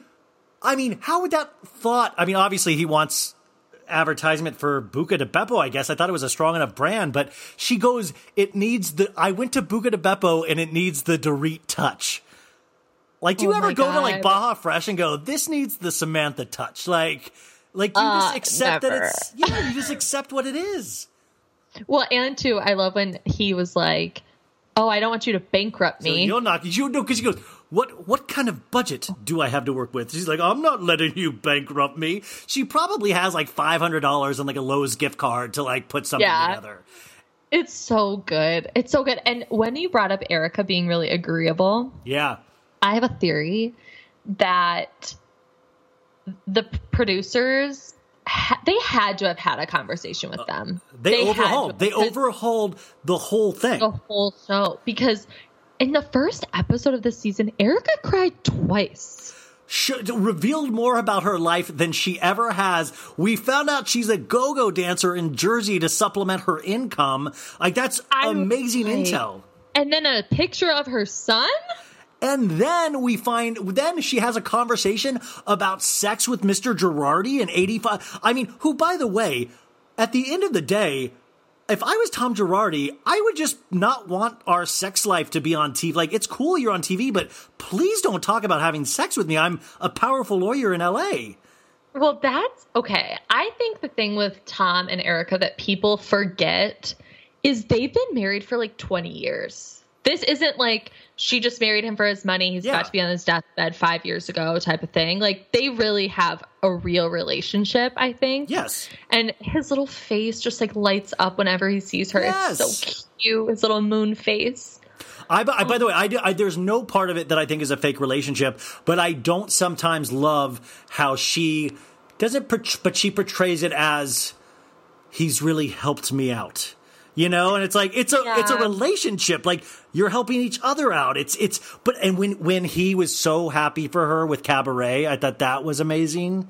That was so sweet. That was such a sweet moment when he had like the folder with everything in it. I was like, I know, but that's what I'm like. And he really is a busy guy. So like the he, you know, when when he's taking phone calls about Denise Richards and Charlie Sheen's like divorce, like like child custody. I mean, it, I can't. I really do like Tom, but you're so right about Erika. And the the the crazy thing is, you also notice that it's almost like I, I like I used to be in a lot of theater and like the director would always be like pick up your cues pick up your cues do not let that space go between lines and you can tell they've told the cast that so every dinner scene it'll be like Dorit will be like pass the salt and Kyle will be like why the salt Dorit like they're ready they're ready to make a fight about anything like do you Yeah. know like they're jumping on grenades They are, and I think LVP being gone has a lot to do with it. I think it makes them feel like a weight has been lifted. They don't have this like puppet master kind of behind the scenes doing a lot of stuff like, you know, for the show orchestrating it. And I think that that made Erika feel a little bit more vulnerable or allowed her to be vulnerable at I least. think they told her. I, I think they straight up told her you have to be. Like I, I feel like something changed so greatly with this because with the you know we got we hear the producers asking questions now, which is different, and I find that they Mhm. they confronted the and just the editing Dorit. It's quick. Like the editing like they were in new york for like five minutes. I blinked and it was like they're at kyle's you know closet studio place where she didn't know what was going on. They're in the car they're at the restaurant they're now garcelle and erika are eating dinner. Like it's moving so fast and i'm like it's a different show. This ain't your parents' Real Housewives of Beverly Hills. This is it- it's younger, it's sexier, it's but uh, I so i hope they do this with atlanta next year and vanderpump. Like i so- i hope this changes. Okay, so I put you in charge of Bravo. All of a sudden, I, you know, hey, you're moving to New York tomorrow. You're uh, president of programming. What do you do to change? Like in your heart of hearts, what would you do across the board? Would you give Camp Getaway a second season? What are we doing? no, I do not give Camp Getaway a second season. Um, but I think with that writing series off like that, we have to be careful because Yes. that's what happened with Gallery Girls. NYC prep. happened with exactly. Um, Ladies of London didn't get that many seasons. I think they deserved it, but then Caroline moved to Dubai, so it kind of like, and then Annabelle, you know, died. Uh, so there's that. Um, but I don't know if I would do anything like across the board. I think you kind of have to look at it like very individual, like yeah, with show by Atlanta. show. Yeah. Like with Atlanta, get rid of NeNe, get rid of Cynthia, get rid of Eva, keep Kandi, Porsha, and um Marlo, my queen. Oh, so give her a peach. Give her a fucking peach. Give that woman a peach. Um, you know, like I don't know, like I I don't think you could do anything like across the board, really. Yeah. So yeah, it really is show by show, but uh you know, you pointed out Lisa leaving Beverly Hills really opened things up. And I feel though that's another reason why Vanderpump Rules sucks is that she's now more present in Vanderpump Rules. And every time she's on, it's literally just people explaining what's happening to Lisa. They're like, uh, well, Brett loves like Brett and Scheana and Max. And she'd be like, oh, naughty, naughty, you know, and then she has to be there. Like Ken doesn't even get out of the Bentley to come into the party and just waits there for Lisa to like say some flirty things to like Brett and then like go away. And it just interrupts the flow of it. I don't need Lisa. No, and I think she thought people loved Vanderpump Rules because of her. Yes, And I know. That's never been it. Like I never watched Vanderpump Rules because I loved Lisa Vanderpump so much. Like I watched it because Stassi and Jax were fighting. Yeah. Because Eve's getting a beer dunked on her head by her boyfriend. Like that's why I watched. Yeah. So seeing Lisa interact with these like new people that aren't really gelling, it's it it all feels. Really we've seen horrible, we've seen honestly. we've seen uh, Schwartz flirt with Lisa better than we ever have with Brett. You know, like I'm saying, like Brett is just like it's so forced, it's so fake. We've seen it done better and more realistic. It all comes down to casting, and then it all comes down to like gelling of the cast. And Vanderpump Rules is in a building season, and it just didn't work. And the thing is, is like Dayna's gelled with the cast, I think, really well. Max, I think, gelled with the cast really well, but unfortunately, no charisma, no charisma. Not like like he just doesn't come off like well on camera, which I understand. Like he looks sleepy all the time. Looks sleepy all like, the time. Like, do you He want to be here, clean dude? up the beach. That was such a weird thing. Like, I appreciate you want to save the oceans, but where is this coming from? But isn't Like, it funny It when all they- feels random. Isn't it funny when they start showing the behind the scenes stuff that actually works? When they show Jax's texting, that works. When they let that. let re- the reality of filming in on the like when they let us in on production like that when he's like that to me completely works and that's brought the most drama of the season. A hundred percent. And I Jax's agree. reconnecting with his uh, coke dealer. Like that's also been a very uh and Adderall. yeah, oh yeah, yeah, Adderall. By the way, I'm just like, gee, like you're like, oh, I eat too much and I drink. I it's it's. I made my parents watch it last week, and I made them watch a couple episodes and come on the podcast, and they're fascinated by Jax's journey. They really are shocked that he's married now and has a house. So in a way, like he really has, to his benefit, use this show, but he's just a horrible person. he's a horrible person. And but what I also need from this cast is them to stop being so they don't want to be confrontational anymore. I don't feel like Yeah. and that's the show, like that's what you signed up for. So I don't love that they all love Jax and Brittany and think they're a great couple and think it's amazing. I was like you all definitely talk shit about them behind their backs.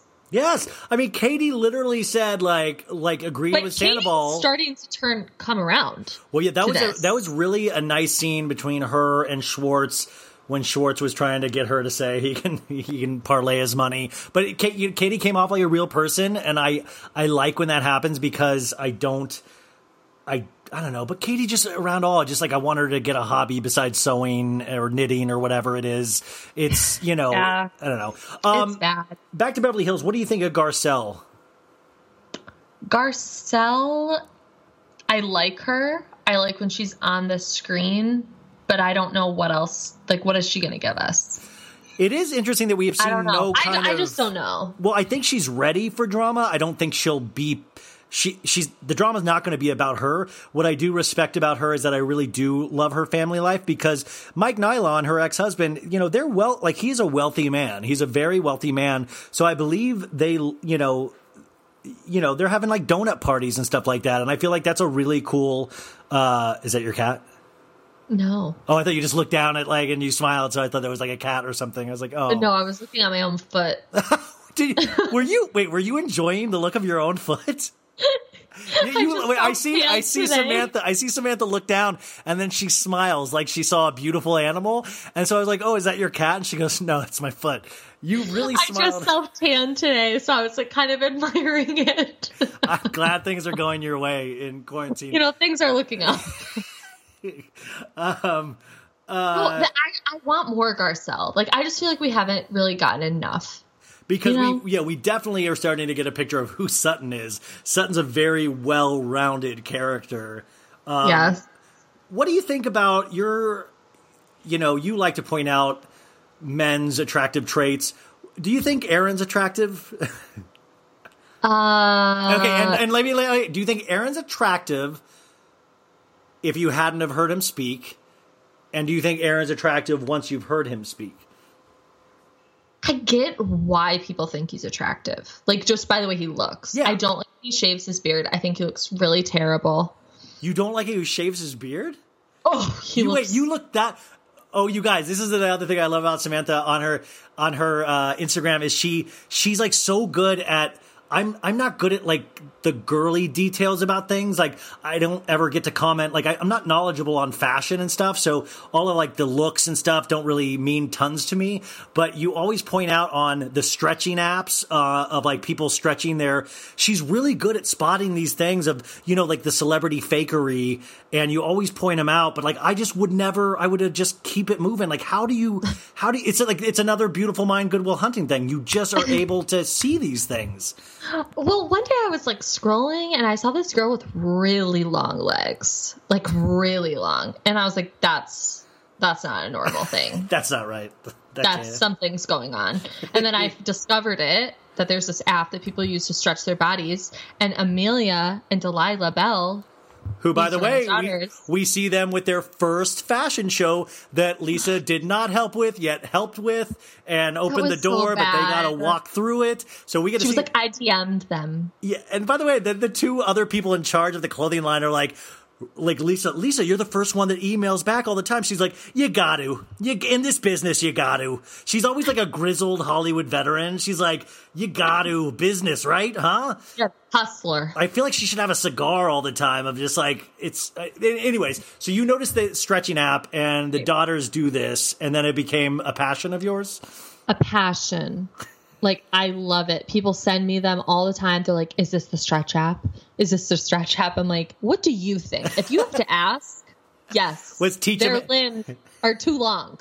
Uh, what is that saying? Like teach a man to fish. Like fish, you know, like show, yeah, like you, you're teaching Exactly. people to spot their own things. Um, I know this is So, jumping. yeah, all- Aaron's not that attractive to me. what did you think of his beautiful soliloquy about uh, cancer? Was it? Did you Ow. did you get moved? Like, were you? I was like Mauricio in that. I was just like sitting back, just like what?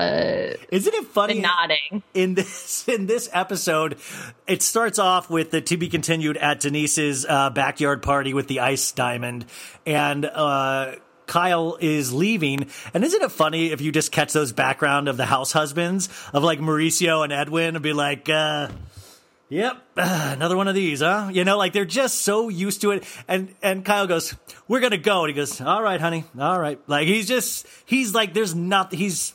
I, I'm just here if you want to leave, if you want to stay.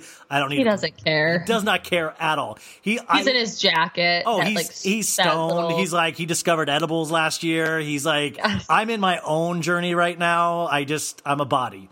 But let's remember the trip to Amsterdam where Brandi and Kyle got into it about the weed Yes. in Amsterdam. Oh my God, And Brandi and Brandi was like yelling at Kyle and was like, "Why are you pretending you don't smoke? Like, why are you doing this?" And Kyle was like, "Cause I don't. Cause I don't." And now her husband's like fully stoned at all times. No, it's like it's like a it's a parody of a stoner. It's beginning to be like when they like two episodes ago, I was so fixated on him looking at their dog while Kyle was monologuing, and the dog he goes, "Our dog's doing something funny." It was just like it was like a shot of a dog looking at a cameraman, and Mauricio was just like fixated on the dog. It's sad that I know that dog's name and it's River. Oh, that's a beautiful name. Yeah, name. it's That's- beautiful. That's a beautiful name. Um, Yeah. Uh, so yeah, this is this whole thing. Do you do you? I mean, Kyle really did like. What do you think about the ragamuffin comment about calling Denise a ragamuffin? I get it. I guess I kind of see what she means, but it's very dark. It's very dark. And when you when she said that it came from her mom used to call people ragamuffins. I said Big Kathy is like the seventh housewife of Real Housewives of Beverly Hills. Like she just haunts those hills. She it's so dark the whole situation. But i get what kyle's saying. Like denise does wear a lot of boot cut jeans a lot of flowy sweaters. I compare it to like how, like a better version of how Britney Spears dresses, like a way better. But in the same, in this like, it's not my choice for Denise Richards on how I would dress her body as somebody that shops mainly at Old Navy, but it is how she has chosen to dress for herself, Right. And it's just Yeah. different. It's just a hair different than people would want Denise to dress. yeah she just doesn't care Yes, and so but, she but honestly doesn't care. trying to say to kyle she's like i don't do glam and all of that like dorit does but i don't care if dorit does it and then i think that message got kind of confused. And you know what really bothered me? Is i think it's being confused with denise wanting to be like mom of the year. Yeah. i don't think it has to do with her kids hearing that personally. I think it has to do with the her their daughter's friends. Because that's what she said. She was like i don't want the other kids to go home and be like oh that's what happens at sam and lola's house. Well i mean think of it. Their dad is Charlie Sheen.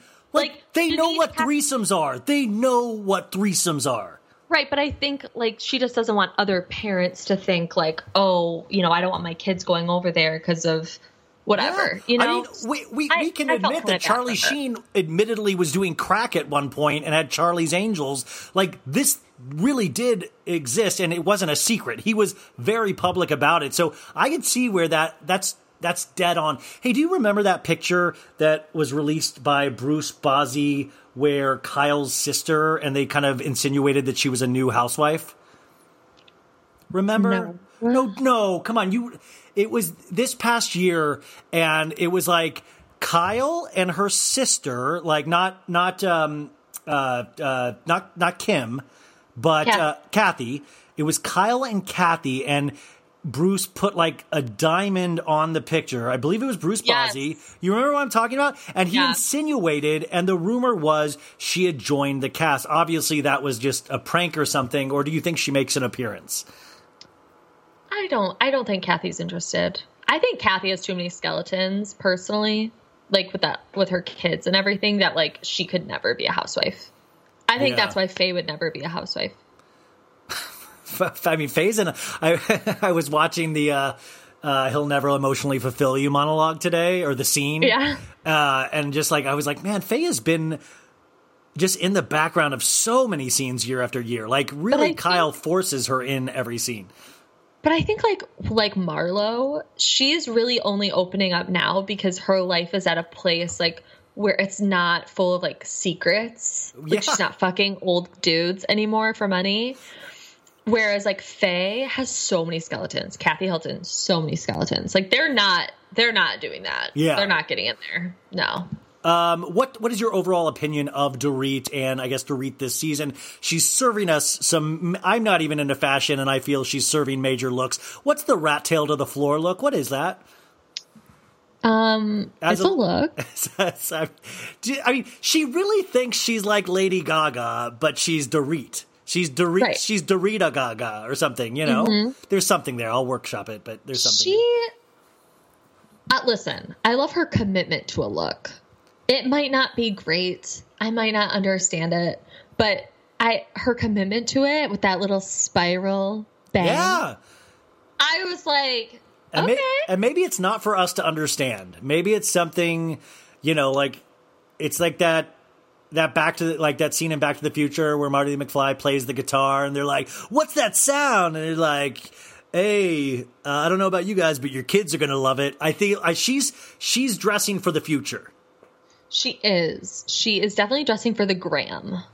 Like Um, that this is. Like this is all for Instagram. But when you see those pictures of Dorit in high school, to me that says everything about Dorit that I need to know.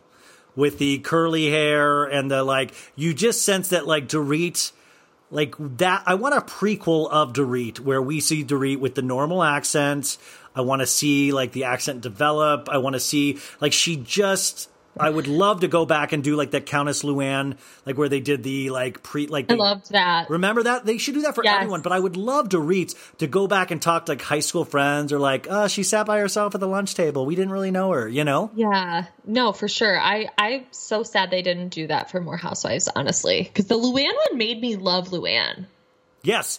I mean, Like, I was never a ride or die, and now I'm like, oh, that's my girl. It, I mean, because there's an epic story there. Like, you could write a Luann movie, at least a lifetime movie of the Luann's life. Swiss Alps, like, girl almost died. I mean, like, there. Who was her? What was the character's name? I'm like the, the person that was oh in her god, life. it was Um, like the the woman. yeah, it was. It was like a great name too, and I. Uh, That's gonna drive me crazy. but I, I think about that all the time, like why they don't do, do that for everybody, you know? Yeah, because it was so good. I was like, oh my god, I need more of this. Now, in this episode, we see Erika Jayne has a clubhouse, which is just ballsy. Like, imagine having a mansion and then also needing a clubhouse on top of that.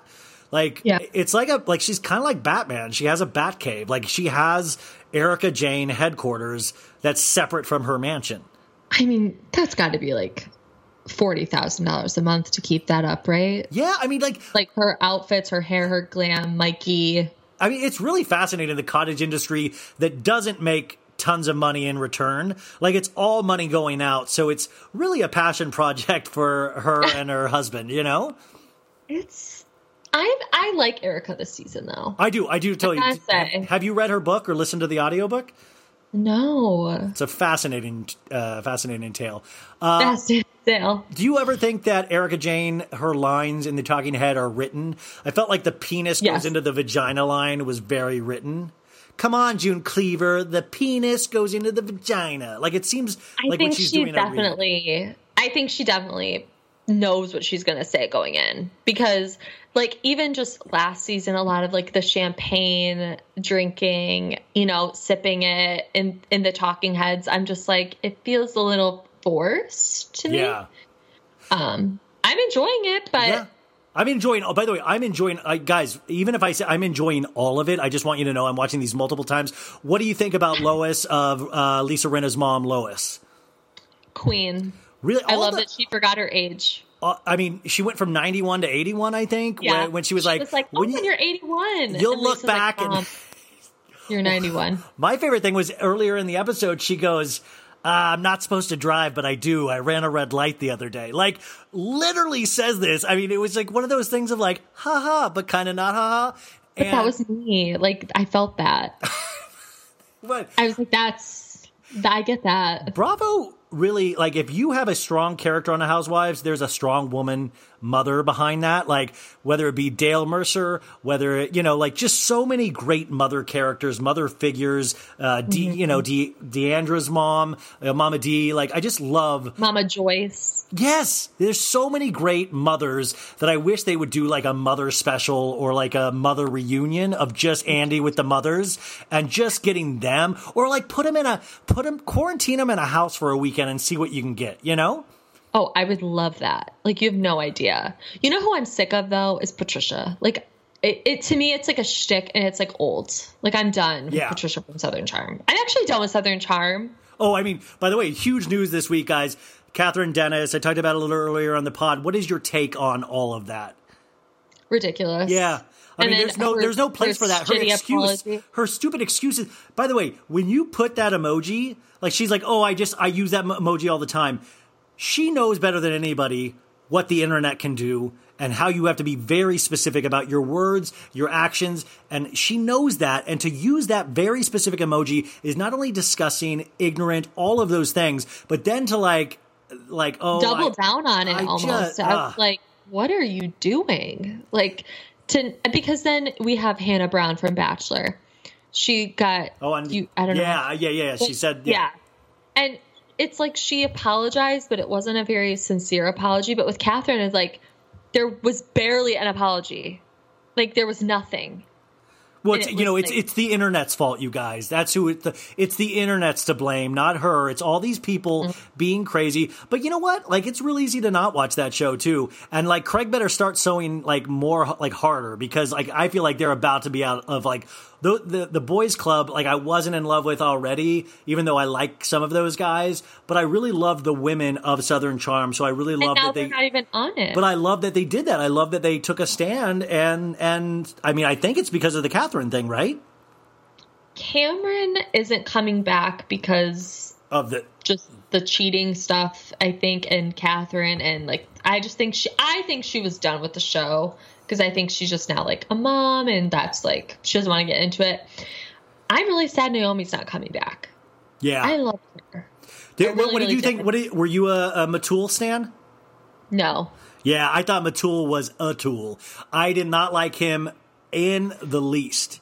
I tried to give him the benefit of the doubt because I was like, I really, really like Naomie, but and maybe he's like just doesn't come across well on camera. Like I certainly think like some people just don't, but there was just something off, and I was like, I don't like this. It seems it, it you know what it was is like you know like the magic of a good coupling where they're not like perfect with each other and like you know you say inside jokes that are funny to like there there just seemed it just seemed too like Metul goes to bed at this time. He probably wakes up at this time. He does his workout. Like it seemed like no I just I don't I can't I wish I could live my life that way. I don't, but he's like obviously perfect. I think he's just the complete opposite of Craig. And so that's appealing to her. Like, because Craig, I'm sorry, I know people love Craig. He lied about being a lawyer. Like, he's really Dude, not great. He had an assistant that was working at his house. He was sleeping in the morning. She was already there working, and he like strolls down, like, "What do we got today?" And she's yeah, already- like I think he's a good person. I think he is like one of the only guys on the show that has like a good heart. Can you believe he But- hooked up with uh, Jules from Summer House?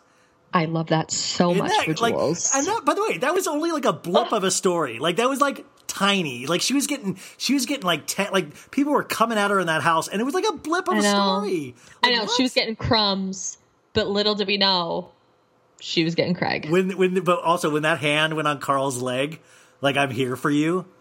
I was like, oh my god, look at you making the move. Like that. I know. I was like, get it, Jules. But wait, I know I, I'm so sorry if this is like I'm going everywhere, but I'm just like it's like talking to a Bravo friend. So, um, you know what? I, also, I'm, I'm getting my charger right now. Okay, I'm yeah, still yeah. listening to you. but like, still- why? Why was it? What's um? What's the uh, potentially uh, bisexual guy's name that used to be in the house?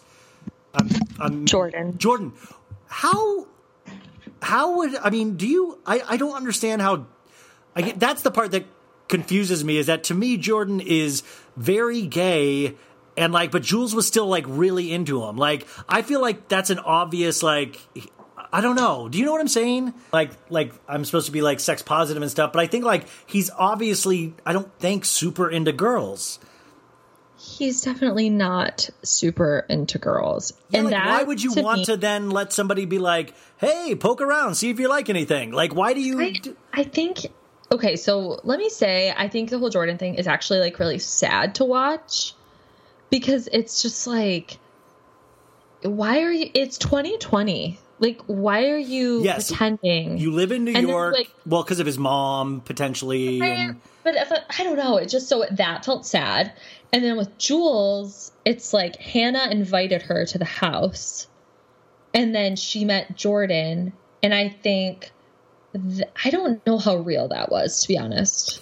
Yeah, I was hoping it wasn't really real because I really started rooting for Jules towards the end of the season and I really started enjoying her a lot more. Um, but you said a great comment earlier about not giving up on shows. And I think that's a great example of Summer House is I feel like they really had, um, uh, you know, a, that to me, that was the antidote where Vanderpump Rules failed us. I feel like Summer House was the one hour a week before New York where I was very happy during quarantine and I was like, oh, cause it's very simple. They, they go to the house, they leave the house, they come back to the house. Like it's so, we get to see him dancing in the living room and then like Luke was a great addition. Like I thought it was so simple. It was so good and easy breezy, Yeah. but like had some drama, but it wasn't too dark.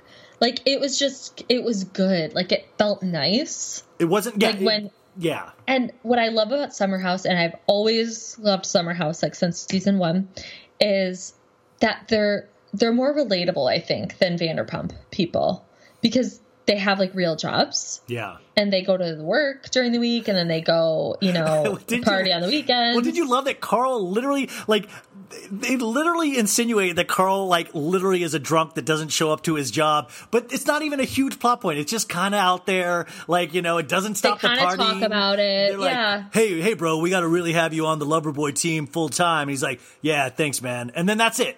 That's it. Yeah. Like he didn't show That up for it. a full day of work after the summer house. But he is sober now. Yes, Like exa- six six months, I think, sober. Which is good. We found out at the reunion, but did you get sad? Spiraling. But, did you get a? I felt like a horrible person because my first reaction was like, ah, like I was like kind of like, ah, this is not going to be good for the summer house. Like we need.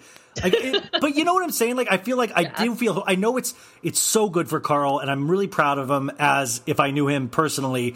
But as a fan of the summer house, I feel like you need to drink in the summer house. You know, It's like Luann. Like when Which she got sober, I was kind of like, eh, well, isn't that for you, but kind of sad for me. New York's really having a wild.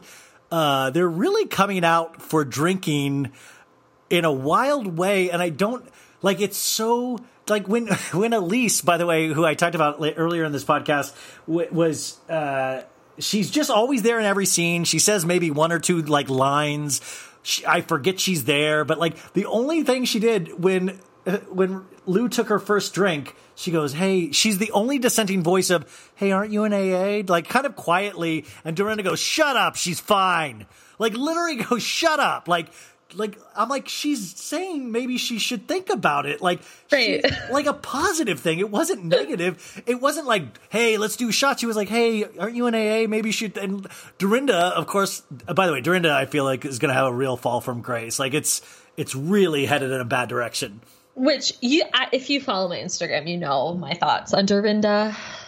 Um, I I'm so confused by people's reactions to Dorinda this season because she's always been this way. Yeah. Yeah. Like I'm so confused why people are acting like she's never been mean or she's never been this person. I'm like, no, but she had Bethenny to put her in her place when she got crazy. And she doesn't have that right now.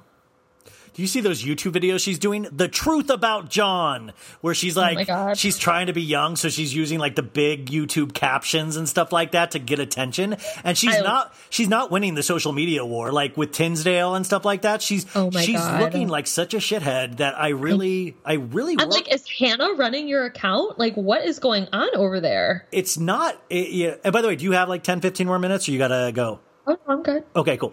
Um, yeah, she's really. It- It's really sad to see, not sad to see, but isn't it fascinating when these people are so obsessed with? They probably watch the show and then they still act like this. Like, isn't it Yeah. fascinating? Like, they just don't seem to be able to They read. double the, down on it. They don't read the room. They can't No. read the room. NeNe does that all the time, and Teresa does too. Like, there's no like self awareness, or like it's there's also so much pride. Like they just won't be like, yeah, you know, I fucked up. It's like Tinsdale. Yeah, like, I mean, she literally said to Tinsdale, she literally said, um, I have gum that's been in longer relationships than you. I survived the first 50 years of my life without you, and I hope to have the last 50 years of my life without you. It was like one of the meanest things coming, like, it was so bizarrely mean at such a harmless person. That's you know what I think that's what is making it so much worse is that it's at Tinsley, who is like a little bunny rabbit. Like you can't.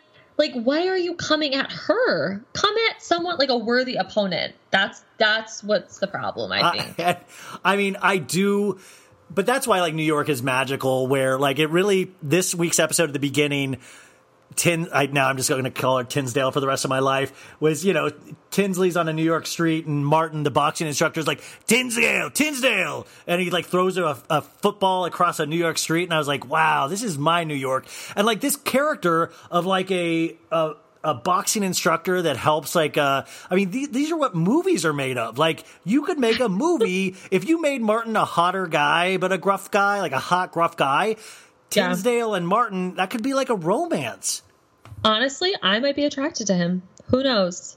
By Just the the way, way I, is. I- I love that you kind of are dipping your toe in the Martin waters of like, uh, I just I might be attracted. Who knows? I, you know, let's get weird. I don't know. He I he really does do some funny recaps on his Trinity boxing page. Somebody pointed out, and oh, I, saw. Did you see that when he was like, "Ah, I'm really beginning to like these ladies. You know what? I'm really beginning to like them." Because he is like, and Leah is like uh, Queen Leah. Queen fucking Leah See, came in and she nailed the part where she knows how crazy they all are, where she's kind of like where she's kind of like coming from our perspective, kind of like how Carole used to do back before, day. Before she wore vibrator necklaces. Before she dated Adam, who was that was her downfall. But anyways, Se- sexy salads. But yet Leah plays the game, like so she'll get crazy too. You Yes. know what I mean? Like she's not too good for the show. No, but by the way, that and that was that Luann seeing her apartment, and like, how do you? She gives the bigger room to her daughter. How do you not feel anything but like love for this person? And Luann's like, "You really want to know what I think?" you know, like, yeah, it's like it was so bad. I was like, Lou, shut the fuck up. Leah, Leah, like gets her own money. She makes her own money.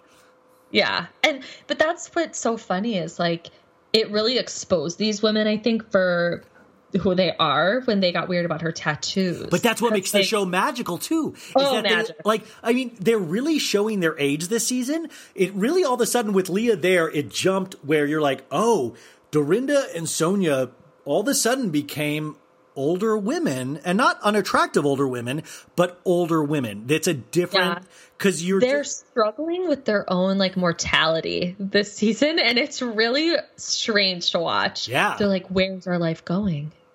What are we gonna do? the big I'm like- questions. the big I'm questions. like, oh my god, it's getting me nervous. And then I see Ramona not social distancing, and we need to have her hanging on for another another season. Well, so she is- better. What's your opinion on why do you think Ramona gets away with being sometimes a horrible person and nobody else does?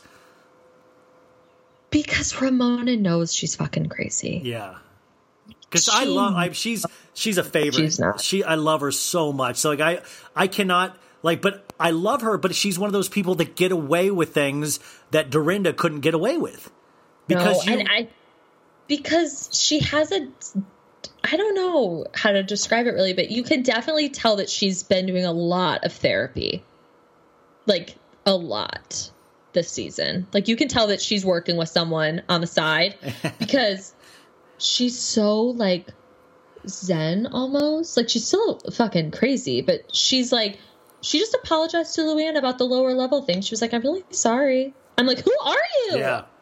Um, it, it, it really, it's, and people are saying, like, I, that's the other argument is people are saying, well, Beverly Hills is better than New York this season. And it's like, uh, they can coexist very easily. They can both be great shows and they can be great shows for different reasons. Nothing fits in a box. And by the way, you Beverly Hills stands, you had three shitty seasons you stood up for, mind you. I, I remember fighting with people that thought the last three seasons were good. And I'm like, you're out of your mind.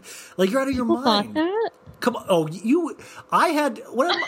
Like, yes. I'm, I'm genuinely confused. yeah. What? Yeah. Somebody. they're wrong. Yes. Completely wrong. I feel like that's. But that's. What do you. Do you think there are two different types of Bravo audiences? 100%. I What- that with, in- my Instagram account. In your opinion, relating it to your Instagram, what are those two audiences? okay. There's people that take it really seriously. And granted, I am one of those people. I literally You live it. Hello? Ooh. Sam? You guys, that was a heartbreaking end to that interview because she lost internet connection and we could not get it back. We tried and tried. And I, you know, you can look at it two ways. I would have talked to Samantha for three more hours. I was so energized by that conversation. So funny, so fun. I was so bummed to stop talking to her because you know, you guys know me by now. I was, of course, nervous to talk to her in the begin, the beginning, to begin with, and then I was having a blast, and Uh, she probably acted like her internet dropped. No, no, it was such a great interview. I hope she, uh, we've already talked. She's going to come back. Uh, but how great was that? I just had a blast with her. Um, we have a really special community, guys. All us that love this stuff. I mean, sure, some of us are assholes, but on the majority of us, this is great. We got something good going. Let's let's keep this going. Wow, what's wrong with me? I'm like, come on, guys. I'm Professor Positive all of a sudden.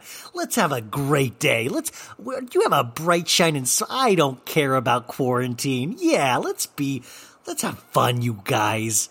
Something I am uh, not fakely positive about, I'm actually real positive about, is our next guest, Erin Martin from Pink Shade. Uh, with Erin Martin, one of the top podcasts in this genre.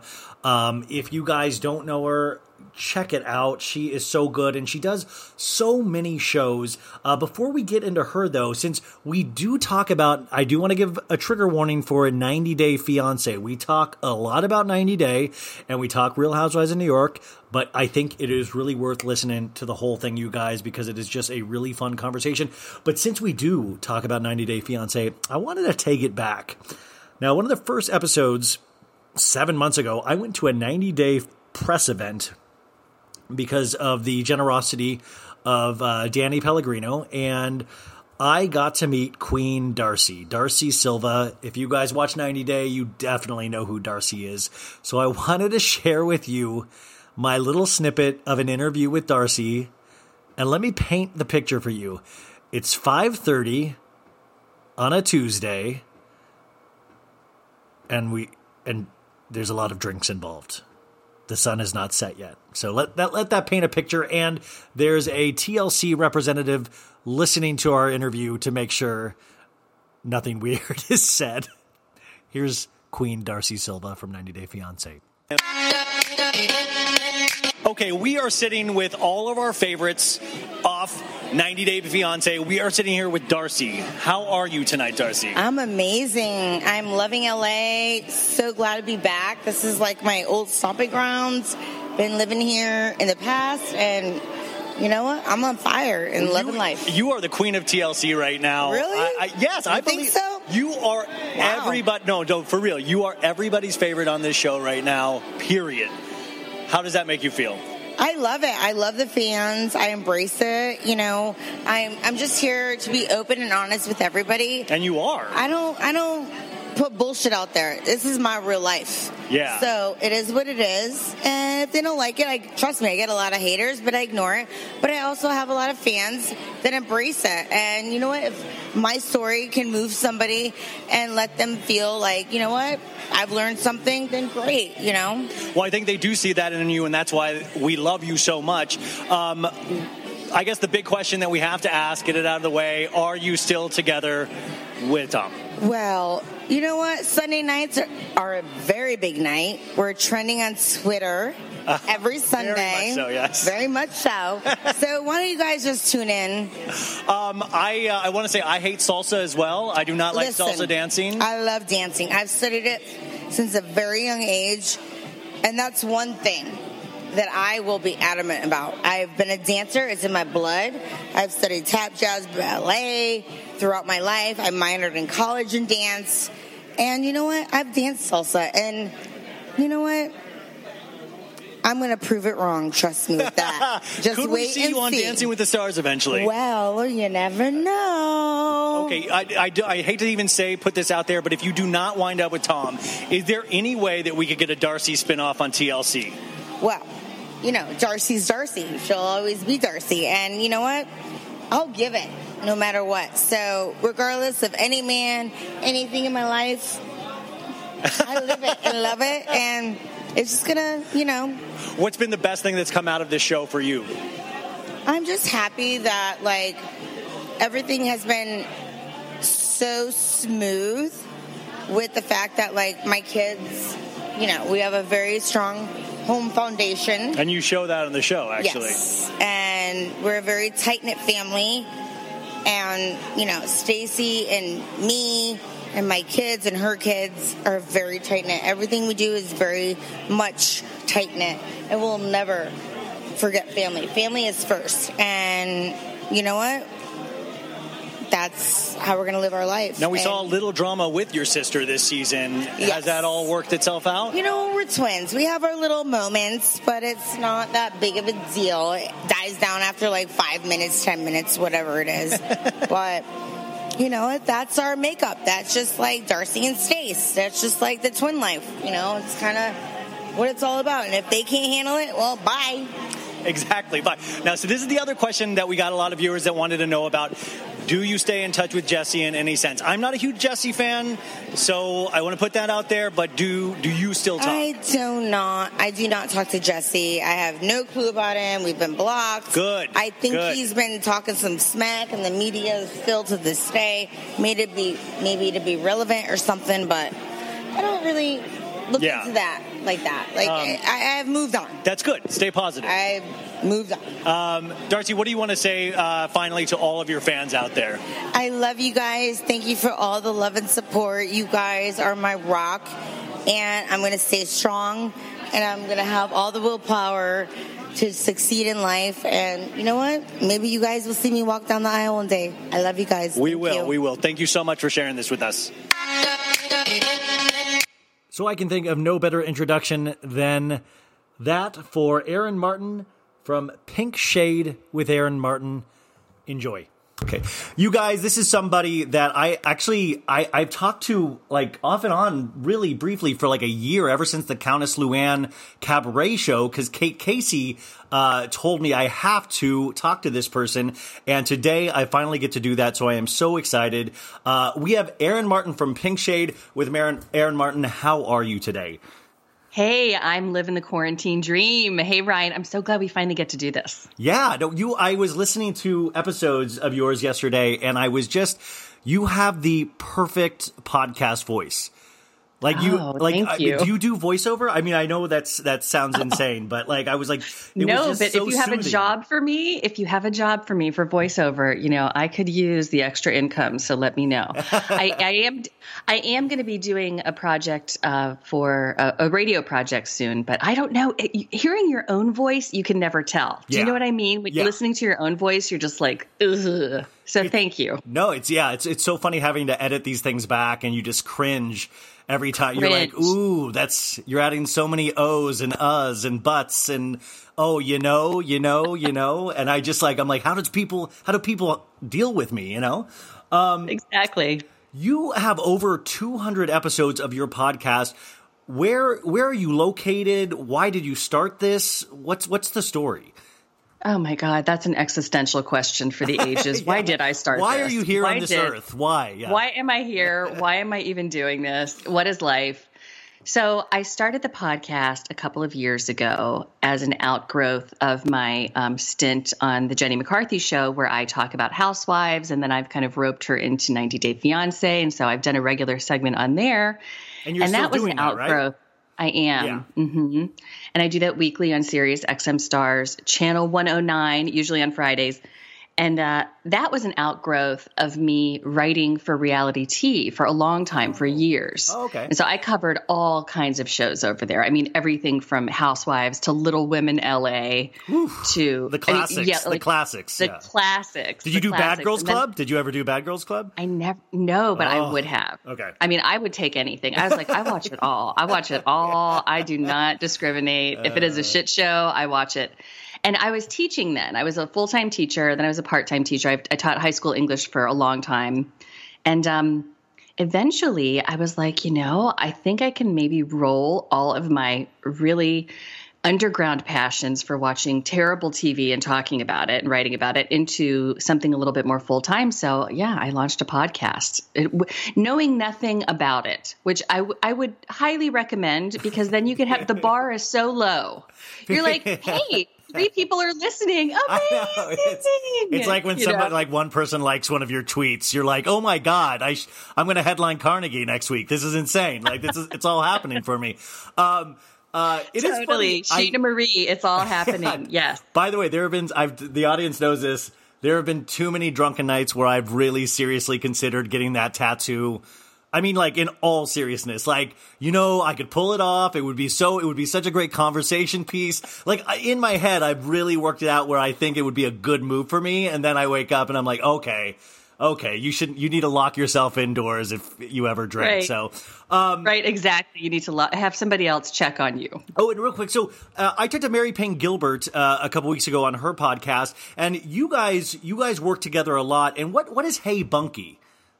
Okay, so Hey Bunky is our Patreon platform. So it's subscription only, and we do extra bonus recaps over there of all the riffraff that's on TLC.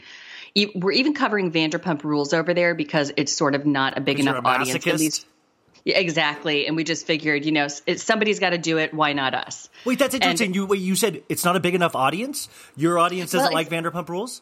My audience does like Vanderpump Rules, but I'd say what I've grown is really I grew out of Housewives. That was kind of my core, and then 90 Day is something I always wrote about early too, and then turned that into more of a heavy hitting on the podcast. And so I find that Vanderpump Rules, um, Below Deck, things like that. I there's still huge shows, and I watch them, but my particular listening audience isn't big enough on those extra Bravo shows. So we'll put those over on Hey Bunky, and then we cover.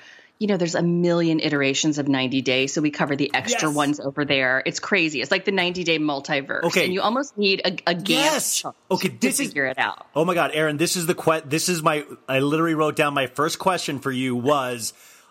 Please explain because we don't really touch on 90 Day Fiance on this podcast. Except I interviewed Darcy once, and she like I watch 90 Day Fiance every week for me. I do that for me without taking notes or anything like that. Like that's my time to decompress, and like I love it. I love it wholeheartedly.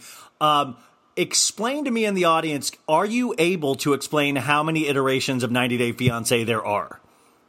Yeah, I don't even think Sharp Productions can explain what they've created here. It is like the 12 headed beast. It's it's it's, it's frustrating. It it scares me to keep up with, and my T my my DVR doesn't know what's happening, and I feel like I, I like just just give me a yeah give me a chart. Like give me a newsletter. Get tell me what is the difference. Because it's like uh better off this way and to the left and 90 day to the right. And i don't it, it's so frustrating to keep up with. And just like before the 90 days uh, three years after the 90 days like stop somewhere you know I know. And the fact that the original show, the, the flagship show is called 90 Day Fiance is a long enough name anyway. Yes. And then they've added all these subtitles onto it. And it's like, uh, we need abbreviations. We need someone to come in and remarket this. It is just too much. So here's the deal. I actually developed an auto response on my email because I would get so many emails back in the day, like, where do I start? Yeah. And I'd be like, I can't rewrite this over and over again. So I like wrote it out in a total teacher fashion. Like, here are the bullet points. Okay. 90 Day Fiance began about five years ago as a Sharp production, Matt Sharp Productions. Um, just one-off season. It was following, I think, five couples, and the idea is is that in the U.S. you need a K-1 visa to marry someone from any other country, and so you have to apply for this visa. It's called a K-1 or a fiance visa, and once they get approved from their country to come over, you've already proven through the immigration offices on both ends, on both countries, U.S. and wherever they are. Say they're in Nigeria or France or wherever, that is a legitimate relationship. You are allowed to get married, but once once that foreigner your fiance touches down on US soil, you literally have 90 days to marry them legally or they are immediately deported. And so that's the original premise of the show. so it's already a game it was- it's already a it's game It's already a game. days. Yeah. 90 days. They come and you're like, boom, the gun goes off, the race begins. You know, is it going to fall apart? Yes, it probably is. But, or are they going to get married? A lot of them do get married and stay married, unbelievably. So it was a very simple idea in the beginning, but a great premise because you can get involved in some stories. Some couples you can root for, some couples are complete shit shows and you just gawk, hate watch them. You know, so it's a great reality television premise. And they put it on TLC and it became kind of it, it grew a cult following. So then there was 90 day fiance season two and that was the classic danielle and mohammed year where it i mean it kind of blew up. More and more people started watching it. Then season three came along. Then they developed a show called 90 day fiance uh, happily ever after that started following but it was happily ever after question mark? And it's like, okay we get it. So happily ever after then is a show that follows a smattering of couples from several seasons who did stay married and shows you what's happening in their lives now. So it's that kind of like an after show, but it's on TV. It's not on a web series or anything. So that's its own standalone show, but it's couples we pretty much know if we've been watching regular seasons. Then they developed a show called 90 Day Fiance before the 90 days. And this is where I think they broke through to the next level because it was the craziest season ever. Oh, it was a- so good. It was yeah, so it was good. Darcy and Jesse. Yeah. It was Paul and Karine. It was basically the first time when we got to see the American travel over to another country and decide whether they were going to even ask this person to marry them and if the foreigner was going to say yes or no and also it was wa- it was like a fish out of water thing you know Yeah. because the it's like Paul over in the Amazon Paul thought he was getting him in the poop diseases when he went in the water. He was wearing like Yes. nets over his body, so the mosquitoes. He was he brought a mom. His mom gave him a lock of her hair to take with him as good luck. It was it was a whole new world for anybody watching. He ran into the jungle and his fiance got attacked by machetes as did the entire camera crew Yes, the camera crew got attacked. Like that. Mm-hmm. I was so like, good. this is the best fucking show I've ever seen before the 90 Days season one. In fact, I would say if, if you're going to start anywhere, start with season one of 90 Day Fiance before the 90 Days because it is so epic. That's where I started, Uh, and, and I just told uh, somebody recently to start there, and they in the first episode they texted me. They said, "You're sick. This isn't good. Uh, this is so sad. Why would you do? Th- why would you watch this?" And then literally later on, she's like, "I've watched it all day. I can't stop watching." You know. Exactly. You're like, I know it's kind of heroin light, but you know, it makes you feel good. You feel good about your life Yes. choices. You do get addicted. You're kind of ashamed, but you go back for more. You just do. Well, then if you compare it to something like, I just love how TLC's version of reality shows compared to Bravo's idea of reality shows. It's night and day. It's like it's like using like um, a regular old TV, and then Bravo has like an HD TV. You know, it's like fuzzy and clear. Totally. There's no hair and makeup. These people are not coached. You see, as you go through the seasons, now that it has become such a big enterprise, it gets like 3 million viewers on Sunday nights, which is bigger For than real? the biggest housewife. Yeah. Yeah, Housewives It's only get like biggest. 1.6, 1.7, I think, right? I know. I think Atlanta, New York, Beverly Hills have recently broken 2 million each, which is great. And I think that has something to do with us all being locked inside. But TLC, the Learning Channel, has really struck gold with 90 Day Fiance because, as we know, TLC really built its uh, programming on the backs of little people shows and uh, polygamists. Yeah, no, I always said if like if you have some kind of horrible um, scarring or uh, a protrusion on your body, TLC wants to meet you. Like there's like TLC's like they see gold. Like if you ever feel weird about your life, just know that somebody thinks that you're special, and that's TLC. Like you will have six seasons probably. You know. Totally. If you have a foot fungus, you need to call up someone at TLC. I, there are things that I'm like, is this a sketch? Like, it was not even Dr. Pimple Popper. It was something else of like, it was something else where I was like, there's no way this is a show. It was like, it oh, was- my feet are killing me. that's me. it. That's it. Because even the title was Yeah. like, what? Yeah, and they'd have a little picture of the most disgusting deformed foot in the corner of the TV while you're trying to get your 90 Day Fiance watching on. It's like, yo, quit putting that in the corner of my TV. Well, I was I was back on the 90 uh, TLC kick. I mean, before podcasts and all that stuff, I was like a huge. That sounds bad to say huge. I was a big Little People, Big World fan. Sorry, I, I don't want to say big or huge, but I really was. I was like in the day when they had the Trebuchet accident, and and I, you know, like the whole family was just. Yeah. I wanted to visit the the farm, you know, that they they all worked on. But uh, it is funny how TLC has a cottage industry of misfits, whereas Bravo has a cottage industry of privileged uh, rich people. Yes, exactly. They definitely have different flavors. And then you, of course, you know, can fall even further down the ladder to We TV, where you get Love After Lockup, another Sharp Productions uh, TV show, which I worship and is amazing. If you're not watching it, go binge it during quarantine. You're welcome. Um, We TV also has like crazy ass shows on there too, you know, about like, you know, secret obsessions and people with sex addictions. I don't know.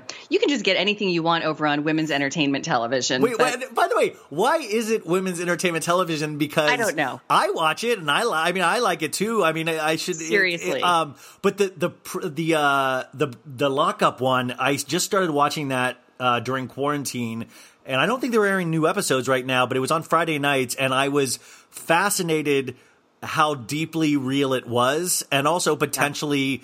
Uh, just like a new, le- like all of these shows to me have like this tinge of sadness that you can view it through if you're like a prism of sadness. And that one is even deeper because they're just, I'm just like, oh my God, they just got out of prison and now all of a sudden this girl doesn't like this guy, even though she's liked him the whole prison stay. And now like that, I mean, it just boggles my mind how like this is the real world.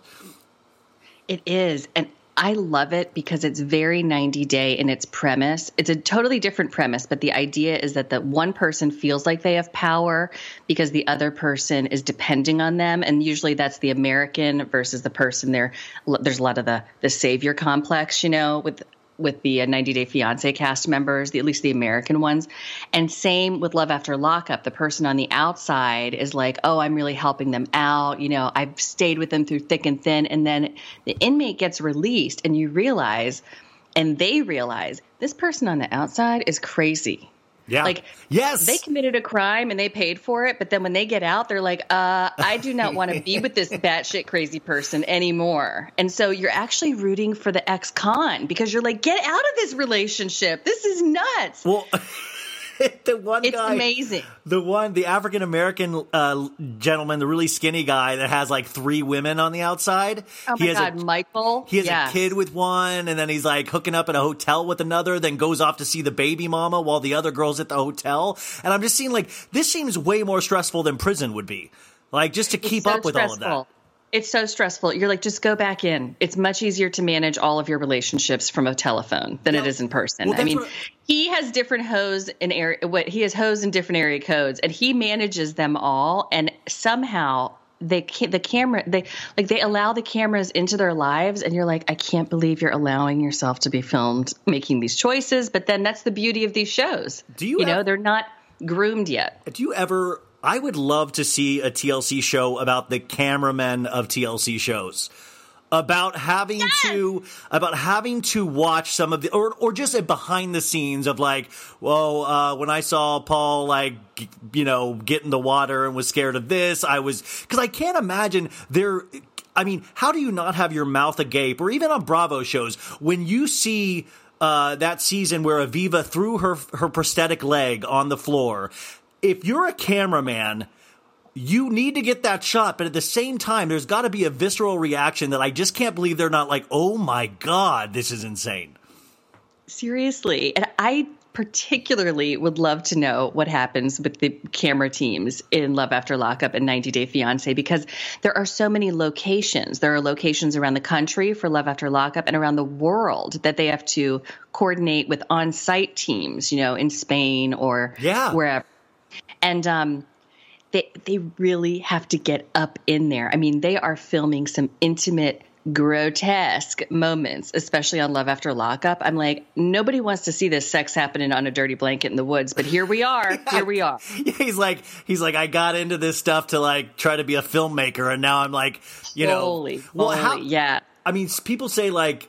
I mean, I got to imagine this is like their version of Vietnam. Like, uh, I worked on season three of Love After Lockup, and I just, it just, uh, just, it just stays with me. Sometimes I wake up in a cold sweat, you know.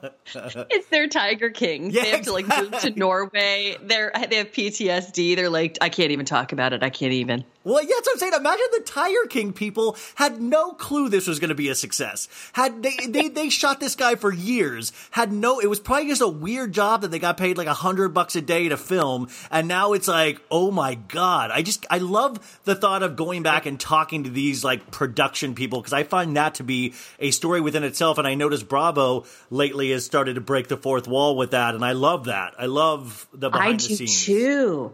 How are you liking that on Beverly Hills that we're hearing the producers ask Dorit and PK all about their shadiness? I think I'm it saved. I think it sa- saves the show. I think it's Me it, it puts it into a whole different light. I think they really made some. I was such a. Uh, this show knows I really disliked the last three seasons of Beverly Hills, uh, and I thought within the first episode they had won me back over, and it is now a. Uh, I look forward to it every week, and it's only four episodes in, but I'm like, whatever you guys did, and you can tell they also gave a note of you fight at a drop of a hat because these ladies are picking up on like if one if somebody says one thing, they're like looking for a fight at every line now. Exactly. And that feels like a little much. However, it is so much more interesting than what has been going on the last three seasons. I totally agree with you. I was not looking forward to it. And then episode one aired, and I am true blue. I watch them all no matter what, Yeah. even if they suck, suck, suck. And I felt the same way. I had a renewed sense of hope. It was like Star Wars: A New Hope. Yeah. I completely was back in. I was so excited that that and my favorite New York are going on at the same time because they're fun to compare and contrast. But it's been so heavy-handed with New York just knocking it out of the park and Beverly Hills sucking ass. And now. They're both good for different reasons. Yes. And I love watching both of them for different reasons. And people, I was arguing about this with somebody because you know that's what my life has turned into. But I, you know, I they were saying it was a fight about Real Housewives of Beverly Hills versus Real Housewives of New York, and I'm like, we can. Like they can happily coexist. We don't need to choose one or the other. We get to watch all of them for free. We do not need to like. It's not like the like you're like Chicago Bulls and they're the Utah Jazz. Like it's it's we can watch both and enjoy both. And I'm ecstatic that Beverly Hills is having a good season. You know, like God God wish the same success on OC next season. You know. Exactly. Oh God, something. We need a miracle. We need a hero on OC. Something big needs to happen to save that damn show. I always think they need to though. like They're- trade people off, like like uh you know like loan out NeNe to OC, like like trade people like basketball players, like you know like like send a draft up for like you know or even new people. Like we got this prospect coming out of you know Bakersfield, California, and they show the stats of like you know one arrest. Here's her yearbook photo, and she's traded to Real Housewives of Beverly Hills. You know, like that would be exciting. Yeah, yeah, totally. That would be amazing. You know, somebody in my group, in the Pink Shade group, put together a March Madness bracket system for Housewives this year, and it was hilarious. And a bunch of people did it, and it was funny. But that's like the same idea. We could just have a draft. Can you believe the Yeah. mi- the minds? That's what's so cool about all the the listeners and the people that are on the Facebook groups and stuff like that, and the Instagram. Their minds are so genius. They work in such a different way than mine does, and I'm just glad it exists. But I'm like the work that it takes to to put some of these posts together or these brackets, and I'm just like, wow, it's like it's just always so cool. It is. It is a Game of Thrones level audience in terms of how interactive and how passionate people get, and it can get very scary also because people can really fight with each other, and you're like, yeah.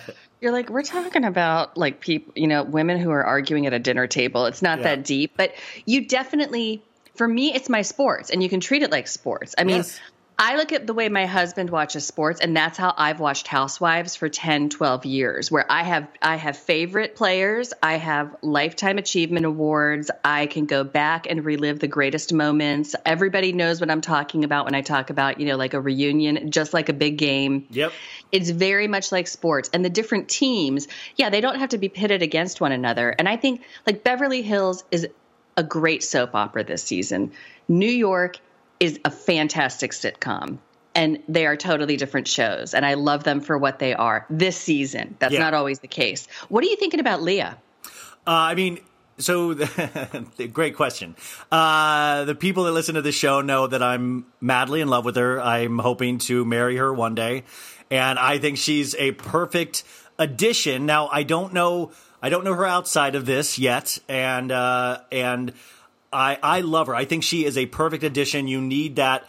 You know, it's you need that grounding force. She has a young energy, but not in the way of a Tinsley, and we saw that in this week's episode.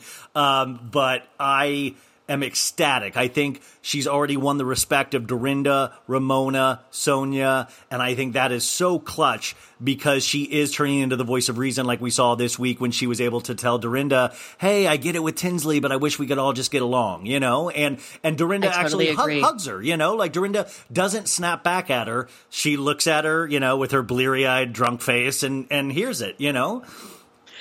I totally agree. I cannot believe what a good addition she is. Just like I was heartened by the first episode of Beverly Hills, I was heartened by the fact that Leah so seamlessly and so powerfully fit into this group of women as if she's always been there. Yeah. And that is so hard to do for a new cast member. Well, and then in comparison, you see how I feel like they've really bungled the uh, Vanderpump Rules new additions, and you realize that it's you realize like how hard you realize that some things just don't fit, and sometimes it's hard to you know to to make the right chemistry and to shoot it the right way. And i feel like new york is a prime example whereas vanderpump you're just like I, I don't I don't care about the people you've chosen to focus on, and then the new ones that you chose not to focus on, I care about them more. Like it's just it's a weird thing, but Leah seems to have like just it's a miracle. She skated right in and, and didn't miss a beat.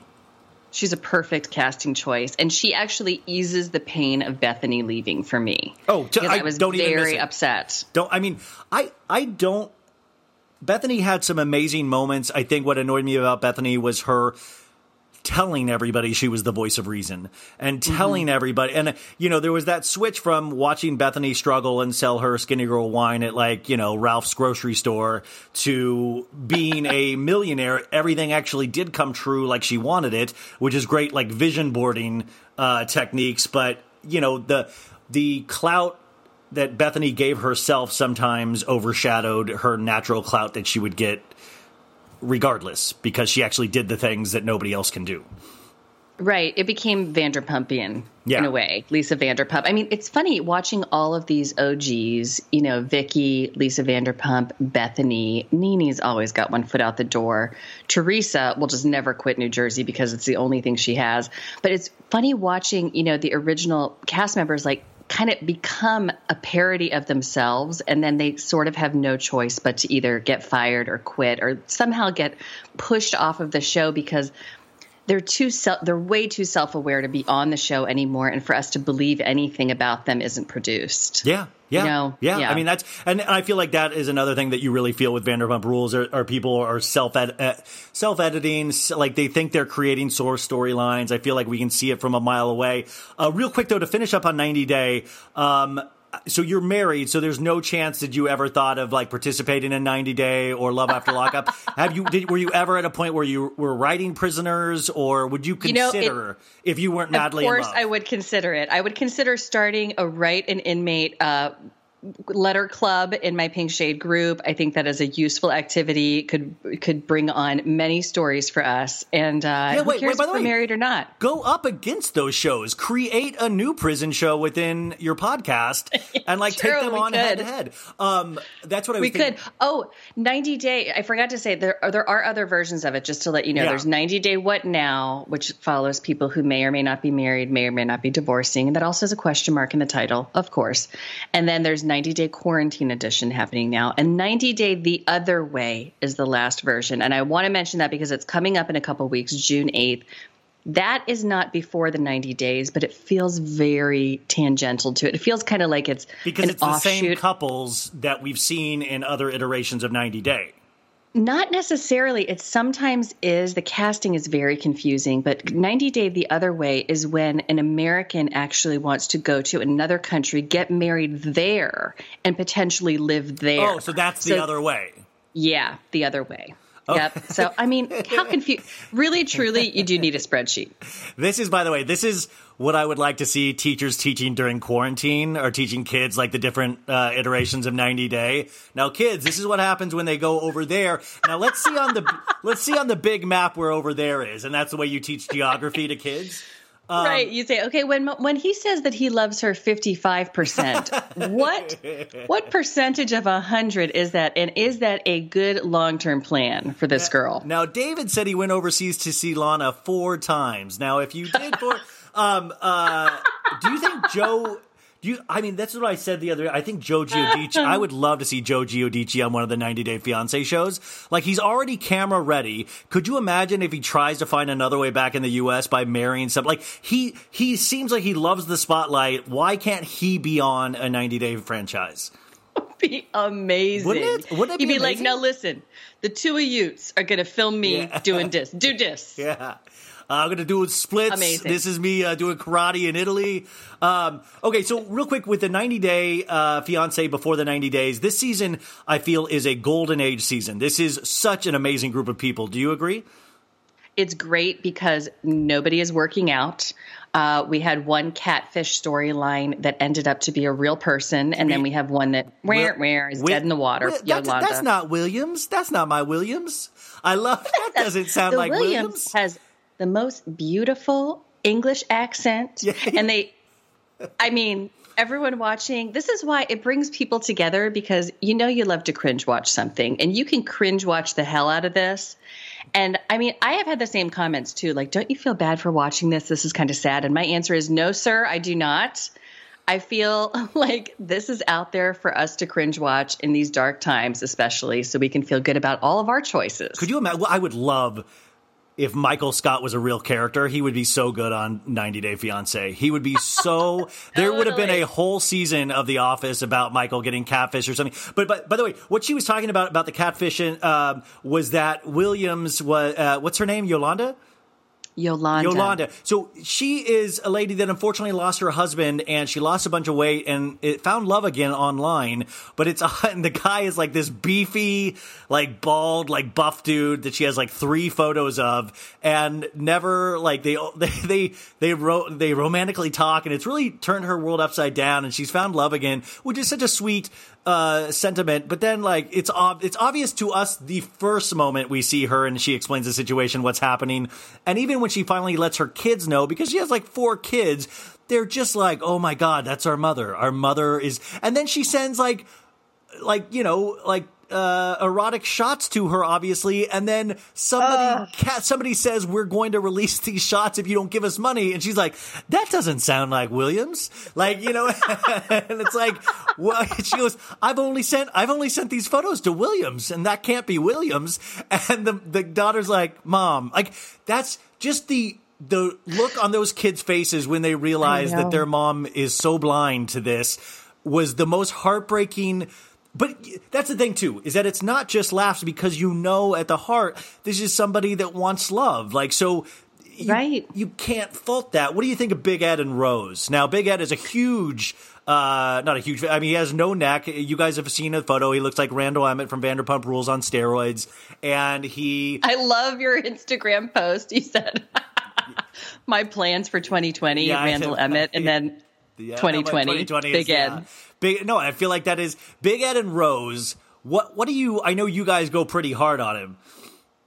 Uh, I go real hard on him. I said a million times now it's open season on Big Ed, and I don't hold back because I think he's a disgusting person. I think he completely used Rose, this beautiful 21 year old girl who's very vulnerable, living in abject poverty in the Philippines, has a son. She is looking for any way out, and that way out is going to be, you know, sleeping with disgusting Big Ed and then marrying his dumb ass. He's like 30 years older than her. And he goes over there and films the entire time acting like he is put out, that she Has needs bad to breath. she has bad breath, hairy legs. She is tricking him for money. It's like, yo, of course she wants your money. What do you think? She wants all that, Big Ed? Like, no. She, he ha- doesn't want anything to do with her son. He completely puts him to the side. I mean, I think he's just an awful person who thought he was going to be treated like a king, and Yeah. instead he he was with a grown woman who had a mind of her own, and it seemed to shock him. And I loved Dude, she Queen nailed Rose. him. She nailed I him loved at that when she pool, that him. poolside talk when she was like, "Perfect. Hey, this is how you are. This is what I see." I mean, she read Mm-hmm. him so correctly that it even shocked him. Like, I mean, it was so well spoken for somebody Yeah. with broken English. Uh, by the way, you just said this a second ago, and I thought it was another good iteration of a 90 day show. 90 Day Fiance, Any Way Out. That would be a great. That would be a great like where they just admit I just want out of my country. I'll do right, like literally 90 anything. Day Fiance, dot, dot, dot, by any means necessary. Is there any truth to the rumors that Rose is uh, a lesbian and married to a lady now? I don't know that she's married to a woman. I've heard the rumors as well that she is with a woman or in a relationship with a woman. I don't know if that's a Filipino woman, a woman from another country. I don't even know if it's true. I have done no research. I just hear the rumors as well, and I'm like, oh, that's interesting. I mean, I'm just glad that she's not with Ed. And I haven't watched any of the leaked tell all footage, but that will be coming up this coming week on actual television, the edited version. And then for the next couple weeks, I'm sure they'll drag it out. And then we I got Zoom people go- reunions. Yeah, exactly. And I think people go pretty hard at Ed, and I'm hoping that Rose appears on there and tells us where she is now, what's happening with her. And I just, I want the best for her. I just thought it was so, it was such a good, poignant moment, even for a funny show or a dark show like 90 Day can be, when Rose was a totally self actualized human being. Because I'm like, yeah, Yeah. That's who everyone is, you know, and we don't often see that. It's kind of skate is skirted around because we just focus on the comedy parts or the ridiculous parts of the show. And so I was, I don't know, I loved, loved, loved how she read him for filth. And then I also loved how Stephanie and Erika, Okay. the first Yeah. ostensibly gay couple, although I don't believe Stephanie was in it for the ah, right reasons. Ah. I loved how Erika really stood up for herself in that relationship too. and was like, look, you basically used me, you know? Yeah. Well, so Stephanie, just so you guys, if you guys don't watch 90 Day, Stephanie is an American girl who uh, wants to be or is a YouTube star, and she has fallen in love with her first woman online, and she lives in Australia, so she goes over to see her. But it's just so weird because it it just seems like she wants then nothing to do with her physically. There's like no physical compatibility where I was like, oh, I don't think she is. Like then I was like, oh, is she just doing this for TV because her parents don't know? And the other the the other poor girl, not poor girl, like uh, she she came out to her parents on the show, and her parents were amazing about it, and she literally this girl from America put her through hell like five times in front of her friends. She was the worst. And the worst. She, she kept giving her chances, and I was so happy when that was officially done. And I, I really, I want, I want nothing but bad things for for her to happen. Like I just don't like her. at all. Agree. Agree. I want nothing but bad things for Stephanie, and I want nothing but joy and wonderful things for Erika and her amazing family, who were the MVPs of that entire storyline, if not the season. Yeah. Now, um, now w- let's go to a couple that actually actually does seem to work and kind of is the ideal of a romantic partner: Usman and Lisa. Um, I was like, I was like, what is he gonna say? There is So- nobody who fits this description. Yes, So- Soja Boy and Baby Girl Lisa. Doctor Baby Girl is, uh, yeah, sh- just the most romantic, soft, kind-hearted woman that you know Usman could ever ask for. No, she's I know she is like she and not even I'm not even I'm not even commenting on her looks, but her attitude is like a troll. She's like, "No, you listen here. You think I'm gonna do this? You got another thing coming. You get those bitches off your phone." Like she's like, and she points at him. She's like, "No, no, I played this game longer. I played this game faster. I play it harder than you." And Usman is like, "No, you do not do that to me. I do not." You know, like it's so bizarre. And Usman is actually, I think, a decent looking guy. I don't know if he really is the pop star he says he is in Nigeria, but it it it uh, it's I, I just I feel like there's better options for Usman out there. Like I I feel like if I feel like there's better options in Lisa in America There have to be better options. I mean, we have seen Angela. Angela is a better option than Lisa. Yeah. Angela, the Lisa guy that was uh, was last worst. season on uh, one of the 90 day iterations, and she's a fan favorite. She's like, you know, she wants to care. She's like in her late 50s, and she's trying to get somebody to give like eggs so she can tote the baby because her uh, her guy wants a baby. So she's like, all I need is your eggs. I'll tote the baby. I I got it. I told it. I just need an egg. Come on, Michael. Come on. yeah, she's asking She's her daughter. fantastic. Ugh. Her daughter is like, I'm not giving you my egg. That'll be my baby. She's like, that's not how it works. That's not how biology works. It's she's amazing and she's also nuts. Angela's nuts. Now Lisa is just nuts and she's cruel and awful and she looks like a lit cigarette wherever she goes. Oh, She is just the crustiest, nastiest woman. You're right. She's a troll. She should live under a bridge. She really, yeah. It's like, what you, what's the troll toll? You know, you, you got to marry me. uh, it's like, I mean, I just, I, I, I really, she horrifies me. And you know, I love you guys. They do this thing before each person's story. They'll they'll show a picture of the two, and like you usually know if it's going to be a happy or sad storyline because they'll shoot them with smiles on their faces back to back, or if it's a bad storyline, they'll be like frowning. You know what I'm talking about? Those pictures and like and like Angela, uh, uh, Lisa, no matter what storyline, is always the same face of like a tr- like, "Urgh." she's just Yeah. a troll, and like I just, I really don't like her. Um, and then of course, to me, the, I mean, of course, you have, uh, what's what's going on with uh, what's his name's eyes. Uh, Ash. Are you talking about Ash? The- Looks the- like he's being tased in the neck. the motivational speaker that doesn't know how to Yeah. motivationally speak or tell. I mean, uh, is that a he? He gave one of the worst. He he teaches women how to get men, and it was one. Of, they showed his his um his little presentation, and it was one of the worst things I've ever. It didn't. It seemed like is this a fake job? Were they doing this for the cameras? Because it didn't seem like he had any sort of plan for the presentation. He had no plan. He got so flustered, he had to flee his own presentation. he had to run out of the room, gather himself, and come back. I mean, it was the it was ridiculous.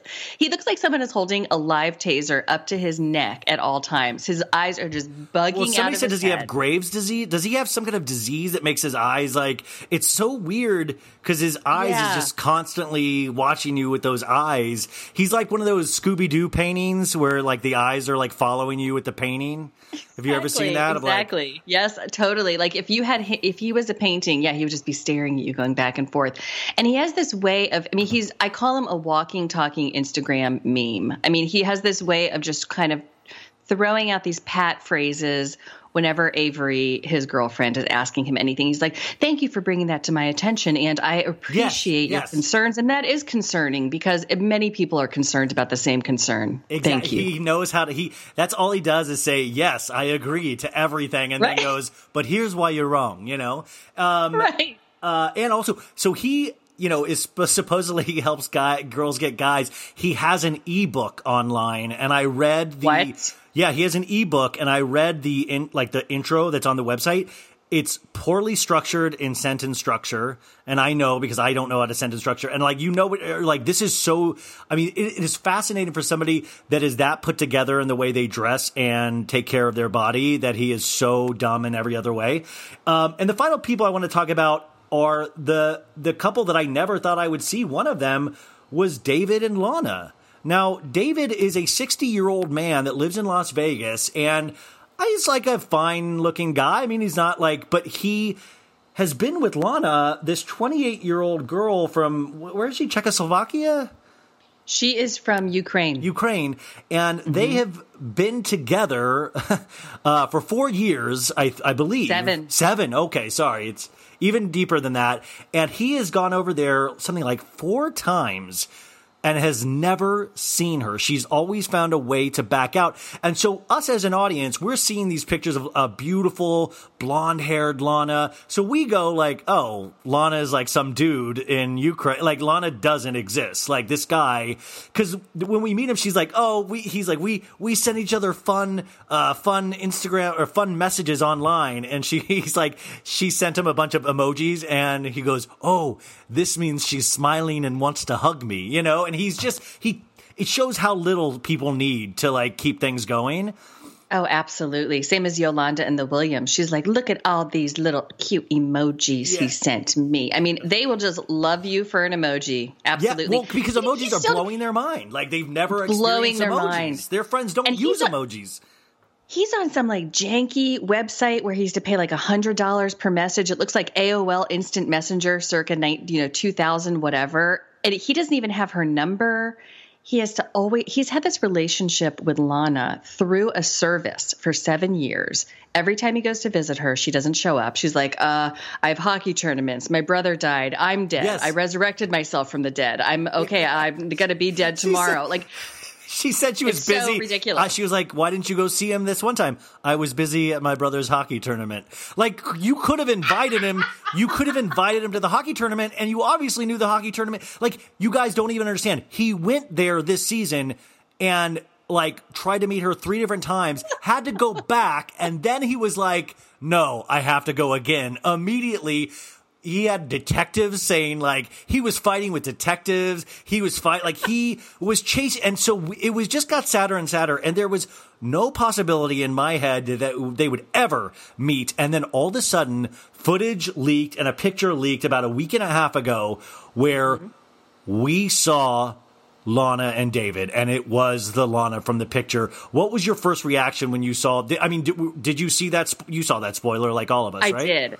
I did. And I was like, first of all, that is no 28 year old. And I say that as a woman of a certain age myself. Oh, so you immediately But went negative. You didn't even like go good for I know, David. I you was- went like that's no 28 year old. I was like, this girl is not 28. Number one. Number two, I cannot believe they kept this under wraps this long. And I didn't understand. Here was my number one question actually. Why did he go back home and fly back there again if these producers knew she was out there and for real? This, this is why I need a production episode of these Yeah. episodes, or I need like a DVD commentary that you can watch back just from production Totally. because they went and shot a package of her like working out. They like because they introduced her in this past Sunday's episode finally and said what she's all about and stuff like that. We we unfortunately have a spoiler alert where we do see that he asks her to marry him because ten hours of the finale production footage unedited leaked.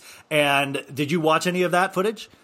I haven't. What Mary Payne and I are going to do, who recap this every week on Pink Shade, we're going to watch only what comes out on TV and then go back and supplement. That's smart. Because we didn't want to look at any of it beforehand. We kind of like to watch it with everyone else right when we do That's our good, recap. yeah. So we're going to wait to do that. But I have, of course, I live in the world and I'm on all these groups and everything. So I've seen lots of clips leaked and stuff. And I have seen how, you know, baby girl Lisa goes absolutely batshit crazy on Shaun Robinson, the host. I've seen how Usman busts out into song at one point just to try to calm her down, which is hilarious.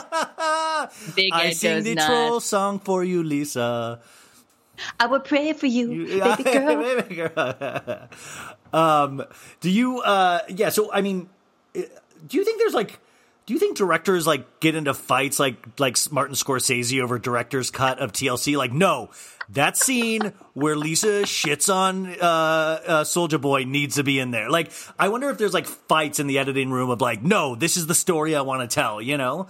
Um, I, I can only imagine what goes on in these editing rooms because what gets sent into them is probably such like a load of garbage on a huge floating barge out in the ocean and they have got to sift through it and find the nuggets of gold you know and so i can only imagine what happens it But must how- just take But what happens when you have so much gold? I feel like that's the other thing. During quarantine, and I thought 90 Day franchise was immediately so smart that they immediately sent like GoPros or phones to film. Like they were like, nah, we're going to keep this 90 day going. We'll do 90 day quarantine. We'll do 90 day after you're dead. We'll do not like they, there's no stopping 90 day. And I love that. They hopped on it faster than Bravo did, which is like way to go.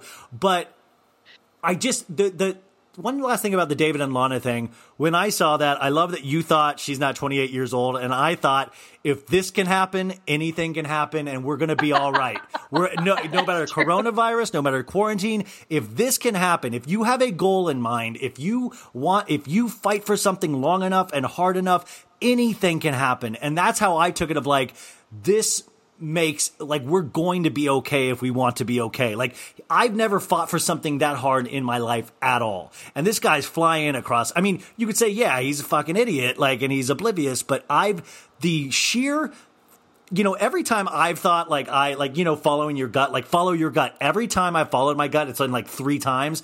I've been so wrong that it's been embarrassing. Like, I mean, like it's, it's, it's like I I've know been- what you mean. Like I've lost, Yeah. I've lost money on my gut. I've lost like every where I could have told you like, no, this is the right way to go, and it's always the wrong way to go. So for this to have happened for David, eh, no matter how I feel about him, I I was momentarily excited. I'm sure it all falls apart for him, but it was momentarily exciting. I love that attitude because you're so right. I mean, I hadn't thought about it in this way, but if this guy wearing that wig in that floor length leather coat. That's a wig. Oh, yeah. Oh, he doesn't Ryan, have thick, okay. illustrious hair like that. We have talked about this endlessly on the podcast, and I am convinced it's a wig because one of our Pink Shade members, who actually works with hair systems and hair pieces um, extensively, she's a professional, you know, I don't know what her exact title is, but she screenshotted like every angle of this dude's head and was like, here's where it's sewn in, here's where his sideburns are, they're the different color than this, here's where you can see that the system comes See, over here, this, and blah, blah, blah. This time, the people that have this, I know. amazing. That's that detective was work's amazing. It was amazing hashtag journalism. We were like, thank you for your service. And because because Mary Payne and I were like, is his wig askew? Is it on right? Like, how does it look like that after the plane? He can't have this much hair. What's happening? So I am convinced it's a wig after one of our Pink Shade members really dug deep on it. But he's standing there in his full hair system with that geriatric I love that it's called. Hair System. By the way, it sounds It's so professional. Uh, the hair system.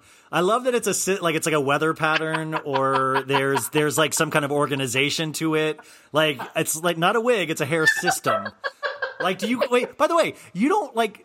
I know you don't call the housewives when they wear wigs their hair system. I always just hear the weaves and stuff like that. I've never heard somebody call a housewife your hair system looks beautiful today.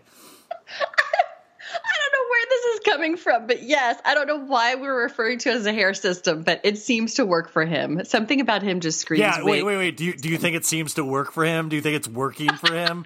Do you think this is what is working? Yeah. Like like you said, something is working for him. I mean, this guy is rides a unicycle. He wants to live his life in an RV. He Did you has see the pictures of him in the Ferrari this week?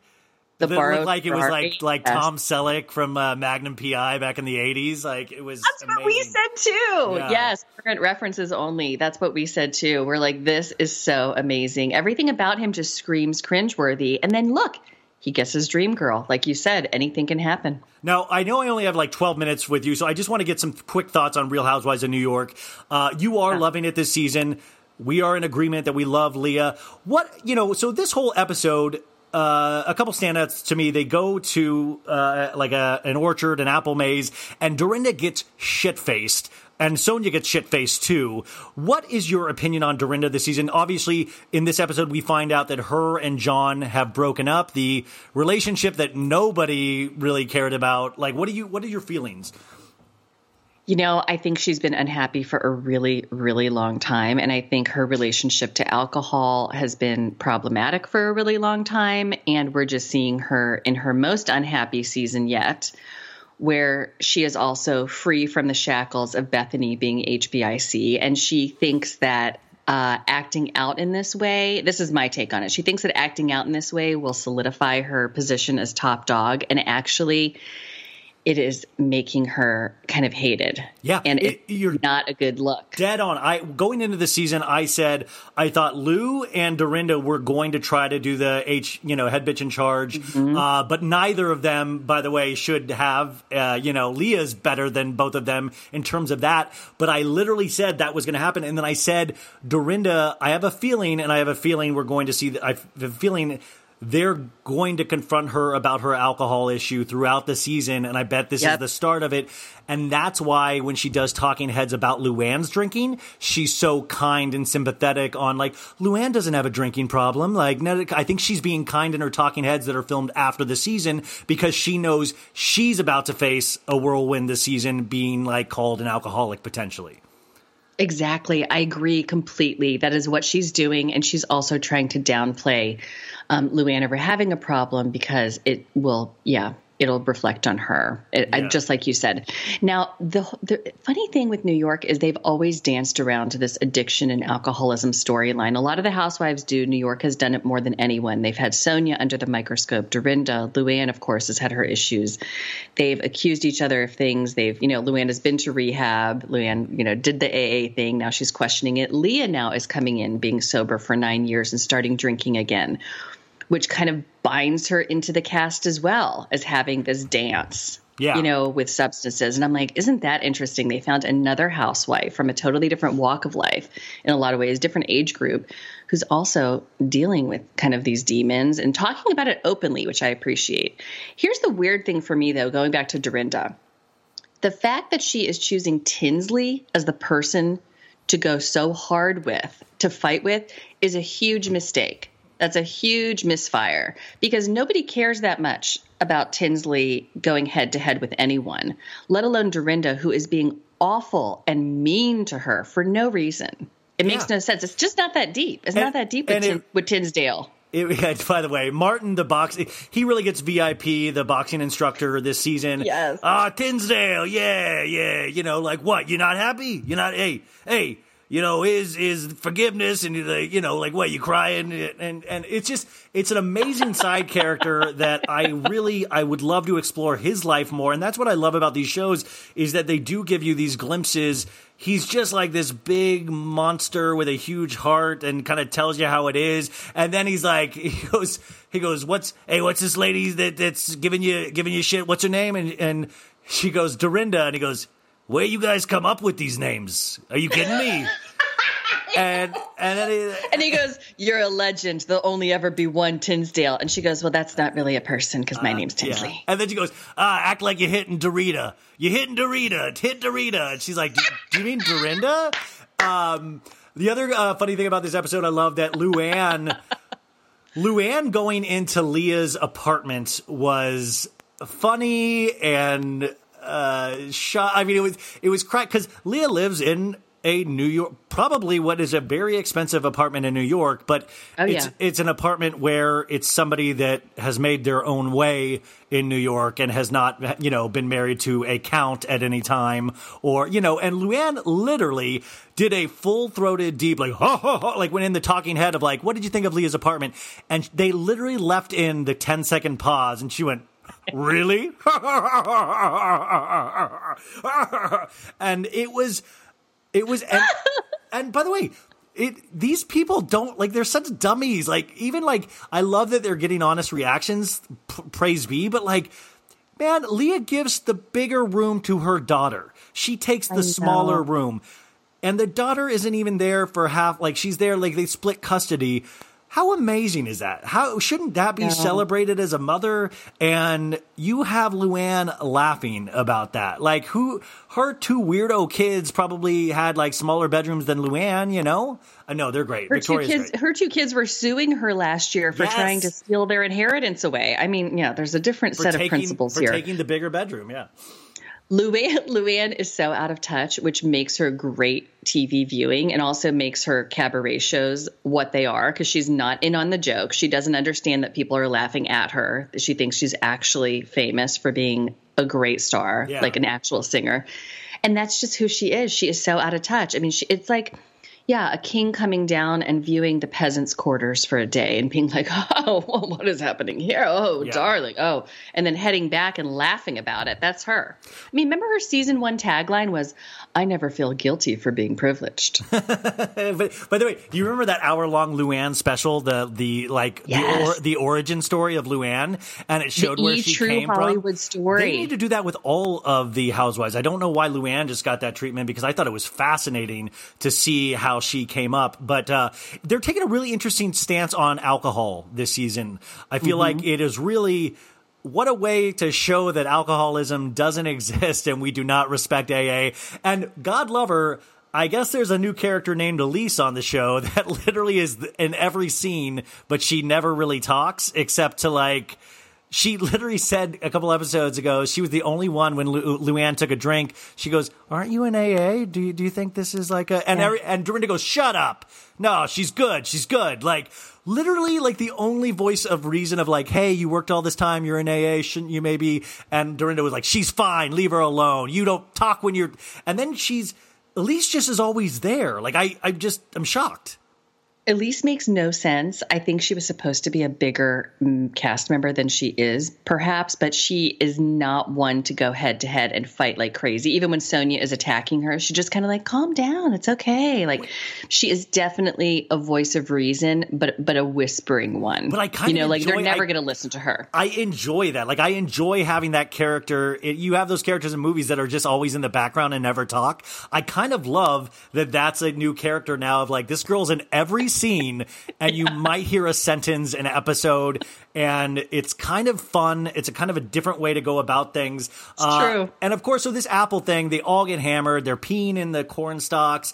What I, the other thing I love I love love hate. We're like Sonja, Sonja and her pure sex drive. She is.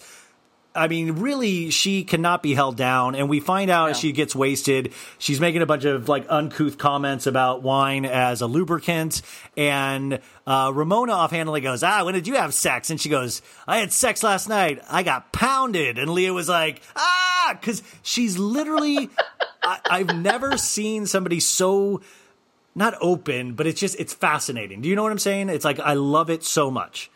Sonja is my goddess. I mean, I love her. I love her. I love her. She is definitely, to me, someone who I will hold in my heart no matter how messy or gross or awful she gets because I don't think she has a mean bone in her body. I think she is one of these people who, when she puts it all out there, she embarrasses herself down to the core. And for some reason, she doesn't hold that in and she doesn't let it create shame. And I just think that's a fascinating quality. She's never ashamed of herself. And if I were living Sonja's life on camera, I would be filled with shame.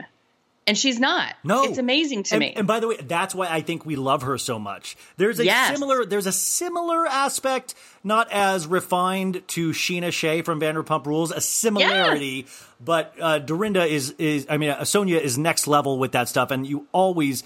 I, I think somebody that lives their life unapologetically and also at the end of the day isn't hurting people, like isn't actively trying to hurt people, is somebody that you're like, well, that's a very interesting journey. Uh, but they all have interesting relationships to alcohol. And I think this is just a very interesting season because you're having like three different people with potential issues without, or four if you inclu- include Leah not drinking for nine years. And I know, of, cour- of course, to the previews coming up, she does have like drinking episodes again that she's like freaking out on.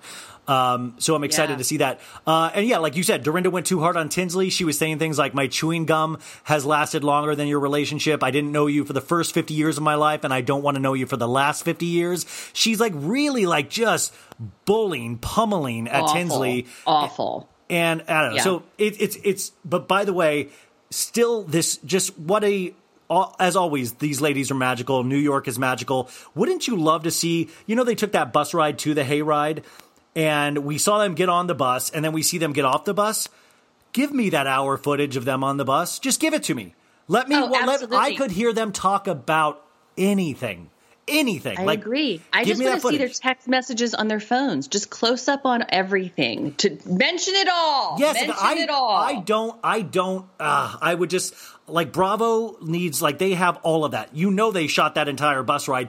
Give it to me. You don't have to edit it. I don't care what angle it's from. Let me hear the sound, and like that's all I need, and I can create my own thoughts from there. Uh, you said mention it all, and Erin, we did mention it all today. I could go with you another two hours uh, at least. I hope you'll come back on because this is just this was just Absolutely. a fun, um, like just a fun conversation, and that's what I had hoped for. So thank you. Where I everybody knows Erin, but where can we find you? Where can we follow you? How do we help?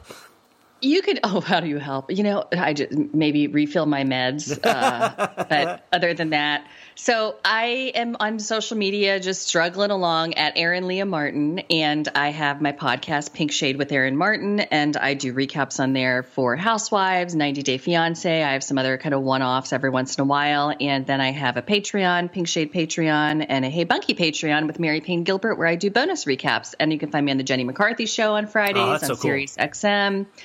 Yeah, and other than that, you know, really everything I have going on is located on tasteofreality.com. That's the best place to go. Tasteofreality.com, look up Pink Shade, and you can find fun merchandise there too that's 90 day related, and they do housewife stuff. And Yeah, Taste of Yeah. Reality does a lot of. They have a lot of great shows under their banner. Uh, it's like Troy Turner, right? Yeah, yeah, yeah, I yeah. love Troy, Troy and Dana. Yep, they're heading up like a big. We're trying to grow it over there, and it's happening. And you know, during this time of quarantine, we'll be figuring out maybe some rebranding efforts. You know, we're all just figuring it out. Is- like I is it- said, I didn't it know what I was doing two years ago, and it has. It's no different now. Is it, it is it shocking though to see your growth? Have you been like ecstatic to like see how it's grown over the years? I've been really happy to see the growth, and it's nice because I'm not the best at marketing myself. I just like talking to people, It you know. And so I also bad. have, I have, I have side, you know, hustles too, where I did a cult podcast because I was born in a cult, and so I wanted to interview my parents and then people who had been in it, and then I'm doing another another side project about cults. So I kind of have other things going on too. And I think, I think I'm a little too scattered sometimes to market myself appropriately. Then I think, hey, what would Sonja do? Sonja never gets anything off the ground either. And somehow she perseveres on. Well, so we're looking forward to your toaster oven, and I hope it comes out soon. Uh, but this is this has been extremely delightful. So thank you so much, and and we will talk to you soon. thank you. We have been blessed with such a great show. Wasn't Erin Martin amazing? Uh, please check out her podcast. So many great shows she covers, and obviously, it sounds like her Patreon's amazing as well. Um, you guys, I got a special segment for you here. A couple of weeks ago, as you guys know, I'm an actor. It's what I do, but I'd like to share a scene with you, or a monologue, if you will. Do you guys remember this? Cab- Cuban cabaret upstate and cabaret, cabaret, cabaret all day. Life is not a cabaret. Ryan, there's no way that you could potentially do that monologue. Oh, really, folks? Well, listen to this. Welcome to So Bad It's Good Masterpiece Theater. Ryan Bailey as Bethenny Frankel. A couple weeks ago, we did So Bad It's Good Masterpiece Theater, and I did Aaron's monologue from Real Housewives of Beverly Hills. The reaction was fast and furious. People say I've moved them, which I don't know about that. I've inspired them. People compared me to Vin Diesel from the Fast and Furious global hit series of movies. But I think, all in all, the consensus was this guy's good. But what else can he do? A lot of people have been throwing down their challenges of Housewife and Bravo monologues, and I'll take all comers, but today we're going to go with a housewife. A female housewife. Ryan, can you do a female housewife? You bet your damn ass I can. I will act the shit out of this. Now, this is Bethenny Frankel's Life is Not a Cabaret monologue from Real Housewives of New York. Okay, so let me set the scene. They're all at a restaurant. And Luann has been going on about her cabaret, being mean to Barbara, just being out of touch with all the ladies. And finally, Bethenny has had it. Okay, let me just take a second to get, in character, and then we'll be ready to go. Okay. Five, four, three, two, one. Scene. You're insufferable. Yes. No, this is it. Yes. Are you going to sing it? Sing it? No, no, I'm not done. No.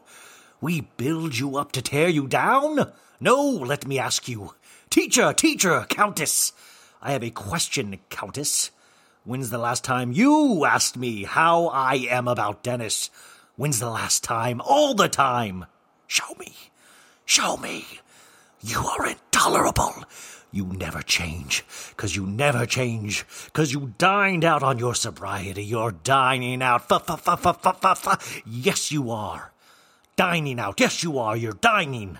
I've been through it. I've been through it. So proud of myself. I'm so proud of myself. Let me explain to you clearly. Dennis helped you with your case 100%. When's the last time you asked me how I feel about it? Actually, you are. You actually are. It's unnerving. It's un. Well, we're here. Right? 'Cause it's the truth. The truth hurts. It's true. I'm so mad. And you haven't asked me how I am. He died. He's in the ground. He said, No, you haven't. No, you haven't. You only one time. I'm going through a lot and come to my thing. And Cabernet fucking Cuban cabaret upstate and cabaret, cabaret, cabaret all day. Life is not a cabaret. It is actually not a cabaret. To watch my daughter sleep, what am I? What am I? Look at yourself. Look in the fucking mirror. Look at me. Look at you. You've never checked in on Dennis, not once. No. No, you didn't. Every day is about you. Every fucking day is about you. Every fucking second is about you. Oh, because I didn't get a massage. Because you're an asshole that didn't even have lunch with us today. Because you go to look at your own poster. You, you, you, you, you're unintelligible crying. This is your problem. Do you understand? It was a whole weekend. It took weeks of my life for you. She's being your fucking doormat and scared. Yes, she is. I spoke to your kids. I sat outside in your driveway to make sure that you didn't drive your car. You almost crashed the car and killed your friends. You were running. Running in a field in a negligee, and it had to be taken in cop cars, and I made sure that they didn't record it so you didn't ultimately get arrested. You left. You left the fucking rehab, and I got you for free two weeks early, and you said, yes, you did. You, yes, you did. It was cabaret. You're a sicko. For cabaret, you left rehab. I got it for free. You're sick. You know what I'm talking about. End scene. Whew. That one took a lot out of me. I will need a second to recover before I can. That I had to purge the recesses of my soul and do a lot of a lot of inner work just to be able to portray a lot of those emotions. And I think that's probably going to stick with me for a bit. Whew, but let's shake it off. So while we wait for me to uh, to recover, I saved the best for last, folks. You know them, you love them, friends of the pod. Uh, they are my parents, Bill and Becky Bailey. They watched the season finale of Vanderpump Rules because I'm still here at my parents' place. Wasn't planning on that, but here we are. And uh, they watched it. We watched it in sad silence. And then we recorded this podcast. Enjoy. Pod, Bill and Becky Bailey are back. Uh, how are you guys doing? Really exhausted after watching an hour and 15 minutes. By the way, the the hour mark happened, and my dad said, "How long is this?" Finale. And, well, by the way, we're laughing more now than we did that entire episode, which was it was pretty boring, right? It was a little Eh. intense, and I think they need to hire a brain surgeon. well, we didn't have enough Jax to get mad at. Yeah, I mean, he re- so Jax's really leaned into the handy, like we saw last week in the preview. he's handicapped. He needs an ace bandage for his brain. He really is fixated on that he has a mental disorder. Does he get to park at handicap parking now? or- That's what he, that's what he's probably aiming for. But he really he really wants the sympathy. He said at the end of the episode with Sandoval, he said he went to Home Depot the other day and he was crying on aisle eight. which could you imagine if you saw him on aisle eight crying? But also, Stassi mentioned she's having brain problems too. Is there a trend here? Well, she just said that as a joking way to Kristen. I don't think she really Oh, has a brain problem. Um, so this is the end of the season. It snuck up on us. Most of the season sucked, and I felt this was a really lackluster last episode. They tried to like pull it together. You at thought the the, season sucked? The whole Yeah. thing? Really? Well, I mean, no. There, I mean, there were a couple good episodes, and you saw one of the good episodes last week. Yeah, that was good last week. Yeah, yeah. but uh, for the most part, they spent too much time on Jax and Brittany's wedding, which you guys, I mean, luckily you would have, Yeah. you wanted, to, you would have wanted to leave the earth if you had seen it, but, uh, but this, I just feel like there's a lot of new cast members. They didn't really find a way to properly integrate it. Who was the girl when they were at the, the anniversary party? Yeah. It was leaning in on the conversation, just had that big, weird smile constantly. That the in the black. was trying to get Well, out oh yeah, it. that was so. Scheana is the girl. oh, Well, so Scheana was the girl that came in, but then Scheana has like a twin that works at the Vegas bar. Like, Right. Oh, she uh, has a twin. Well, no, it's like a Well, fake they- twin. remember that- I looks like remember they her. were talking And about she was there because she slept with Max, one of the new people. So Lisa brought her in to like probably cause some kind of drama, and then that didn't happen. So I think she likes put her nose in that so she could get into a. She just looked way. weird with that smile constantly. Yeah. She looked like a like a, a, a serial killer. It was like a sorority party. It was so the year anniversary of Tom Tom looked like a sorority party. Now, Dad, you listened to last week's episode of the podcast, and or two weeks ago or something, and Scheana Shay. Right. You didn't know it was Scheana, but you said whoever that girl is has a dirty mouth. wow, yeah. Because it was uh, Scheana's "One More Time" song. That the song is about having sex with a partner just one more time. Yeah, well, I was on my walk this morning. I was listening to it, and like, my goodness. I mean, it- He like, walked fast. I'm no, I'm no prude or anything, but w- the way you analyzed it, I was real proud of you. Have you ever had one more time with a girlfriend, Dad? No, I'm just joking. Don't, don't answer that. He was No, not even with mom. Yeah. No more time. Um, what? Uh, what? So uh, they try to make a couple of pointers throughout this whole like episode. Is that DJ James Kennedy? He's the guy that has like 45 days sober, and we see his mom has uh, stopped drinking as well for six months. Do you believe in his sobriety and his, ch- or do you believe? Well, Jax is out there saying he wants to change too, and then DJ James Kennedy says he wants to change. Who are you most likely to believe? I think DJ. Absolutely, DJ. Jax is never going to change. His brain is damaged. Jax just need, yeah, he just needs all the attention. Yeah, he but and he wants to like he uses different tactics to lie each time. Yeah. Now, uh, a couple other things about this show that I found funny. So when they went to Lala's house, um, uh, mom, your comment was that's her fiance because you had never met Randall Emmett No, on it- Randall Emmett. So it was shocking to you that that you said that's a beautiful girl And about it was Lala. just the way he was dressed. He was very sloppily dressed. His And he has, like- groomed. His beard was all. he can't help that he has double chins. Like well, he no, can't help that, that. wasn't the point. It was just he looked sloppy, and she was so put together. She Obviously, you haven't looked in his wallet. Yeah, he's his. Yeah, you know, what- yeah. you know what's not The sloppy? His wallet. Yeah, exactly. The wallet is gorgeous too. So you you thought Lala was pretty, but Oh, gorgeous. And then you also said, and I, I don't mean look wise, but you said Katie doesn't fit with Schwartz. No, she doesn't. Their personalities, their um, she's more aggressive. He seems to be real laid back. What he just goes with the flow most of the time. Now, which one was Katie and point him in a direction Katie is the the Schwartz is one of the bar owners with Tom Sandoval. Okay. and Katie is his wife. She was wearing like the too tight of dress potentially. peachy dress there like the at red bar. dress. Oh, yeah, yeah, I got her like now, yeah. yeah, yeah. And she was the one that got into the fight with Stassi and Chris or with Kristen when they were like witches of WeHo Dunzo. That was their friend that they said they're not going to be friends with anymore. Oh, I'm getting like Jax. All these names are giving me. It's a, lot. handicap. That's what I'm saying. There's too many people on the show, Man. but the whole show leads up to Sandoval and Jax breaking up Yes. as Yeah. friends. But they Yeah. they weren't lovers, were they? No, no, no. they were they- just friends. They were never lovers, but they were friends for 20 years. Yeah. So they really, uh, which I think is the smart thing, they really have. I mean, you guys have probably not been lovers with friends, but have ended friendships over Oh, the years. absolutely. It's have you told them, or have you just hoped they went away? You, you just kind of drift off. Just kind of goes away. you never, we- you never we- went to a bar and said, "I think we need Of to go." our we separate weren't we weren't being filmed. you Yeah, know? exactly. yeah, yeah. there you go. Are they getting Jax out of the show, or what's the deal? I hope so, but I mean, he No, thinks they it's his can't show. go out of the show. Well, also, I know and I he did think about thinks. this last week. I think Dad said that is that you do need him because Yeah. he creates Havoc. so- and I don't think he's trying to do it on purpose. He's just so self-centered. He creates amazing. Yeah, but you see all these shows. Like Mom and I have been watching for like the umpteenth time. are you about to bring Downton Abbey I'm up gonna bring again? Downton Jeez. Abbey in?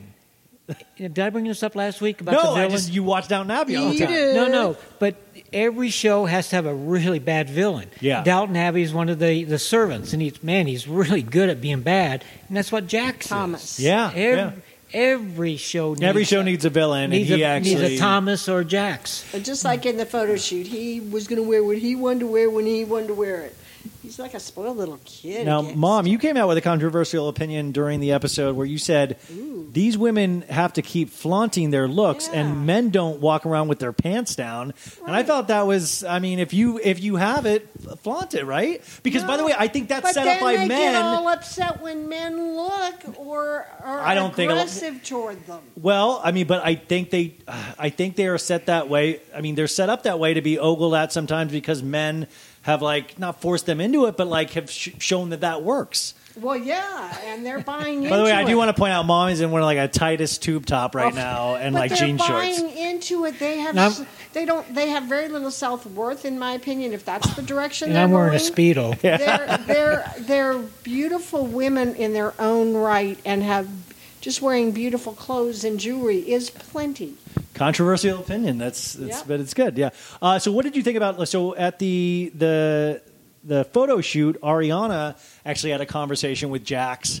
Where he was like, "Hey, sorry about that whole pool party thing," and then he throws his wife under Yeah, the bus. Brittany big goes, time. "He goes, I was, I was cool with it, but Brittany was like pretty bummed out." And then they flash back I to love Jax saying, "Like Tom Sandoval's Yeah, baby." he had his arms flying everywhere. Yeah, and he was being calm to Ariana. That's how big of a bullshitter he is. he really did And she throw her under called him on it though. Well, Ariana Kudos knows- to her. Yeah, Ariana know, and Ariana, and he goes, "You know what? I'm probably going to screw up a lot more." And she goes, "I know you will." You do Yeah, daily. She said yeah. you have many, many. And she, yeah, she didn't seem uh, flap. didn't She, was him unflappable. leeway. Does her lips ever get in the way? Who? Ariana? Yeah. Ariana's big lips. no. Who's the uh, the the woman that owns it? everything? Oh, Lisa. That's Oh, Lisa. never mind. Lisa. Yeah. Lisa's I think Lisa's some of lips Oh, do is this get in the way. I was like, Wow, wow, she has well, big- we, she know, has big but We did see. Uh, speaking of like That's Botox, body honey. parts, is that we did see Ariana and Tom go to someplace to get their fat out of their pushed in their oh, butt. I saw, yeah, I remember that. Yeah, yeah. Yeah, They that was were at the beginning. Massage. there's- They were at some spa. Okay, and got having it. different. Well, Tom is His Tom his is more of like uh, he he gets ready just like a girl does. Like he takes hours to Oh, get ready, really? and that's he does say like he in the show he used to or he still does. He shaves his forehead. Yeah. 'Cause he Yeah. says you can get fine hairs and Did stuff you like that. Did you see all the stuff he brought in with him to change into that night when he first came into the? He's always bar? prepared with costumes. He just had a ton of stuff. He's one of the and you Toms, could tell yeah. he Yeah. took a long time. He- to He get reminded me of together. uh, Justin Bieber when he wears that hat. yeah, no, that actually is true. That is. Um, uh, he actually, I was at, I was at a karaoke place with him one time, and he was uh, giving me advice on how to get women, and he said, and he, but he, he, he was very meticulous about it, and he wasn't. He was just like. you know what? You never face off with a woman. You go side to side. You go side to side. You're the same energy. And then he goes, you you want to know like you if you want to really get to know a girl, you go out with you ask to go out with her and her girlfriends because her girlfriends won't let her be anybody but herself on the date. He was like he actually had thought all his rules about everything. That's very. But then he was I like, he was like, I'll take you out sometime, and I was like, no way, like I'm not going to go out with you, and like everybody wants to talk to you. yeah. Why wouldn't you? You may get the Well, leftovers. just don't go face to face. Thanks, mom. Thank you. By the way, that's your face, mom. Um, yeah, beard and all. Now, Thank you, Dad. uh, now, mom, in this, this and this is serious, is that James Kennedy's mom had a double mastectomy, breast cancer, which you have, you know, had breast cancer. Have you know? Um, Mine were, was just a single. were you upset that he cried more than I did when he found out? I couldn't out? believe he was so much after the fact now crying. he seemed like he was just hearing all this, and that's what shocked me. But would you? Did you wish Yeah. that I would cry more no, when no, you didn't I didn't like would people cry? to cry. I didn't like to tell you people like a- because they would cry when I would tell them, and that upset me. I was good with. But you like a little crying, right? No, I'm joking. I'm joking. no, I'm, I I'm don't like joking. people to cry.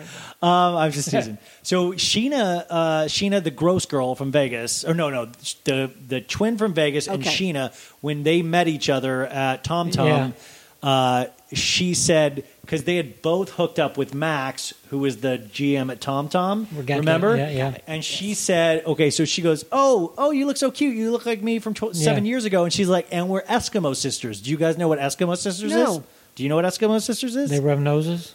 No, it means they've slept with the same guy. Oh, Oh, so they both slept with Max. Yes. Right? She slept with Max. The Vegas girl slept with Max in Vegas when they were there on an episode Got of the it. season, and Scheana slept with Max. And then why earlier this is season. Max so all I- he- uptight about he the- seems so boring. His I don't old know. girlfriend liking his friend Dayna, yeah. I mean, leave it alone. He's an. I It's didn't stupid. Care for he has a handicap. well.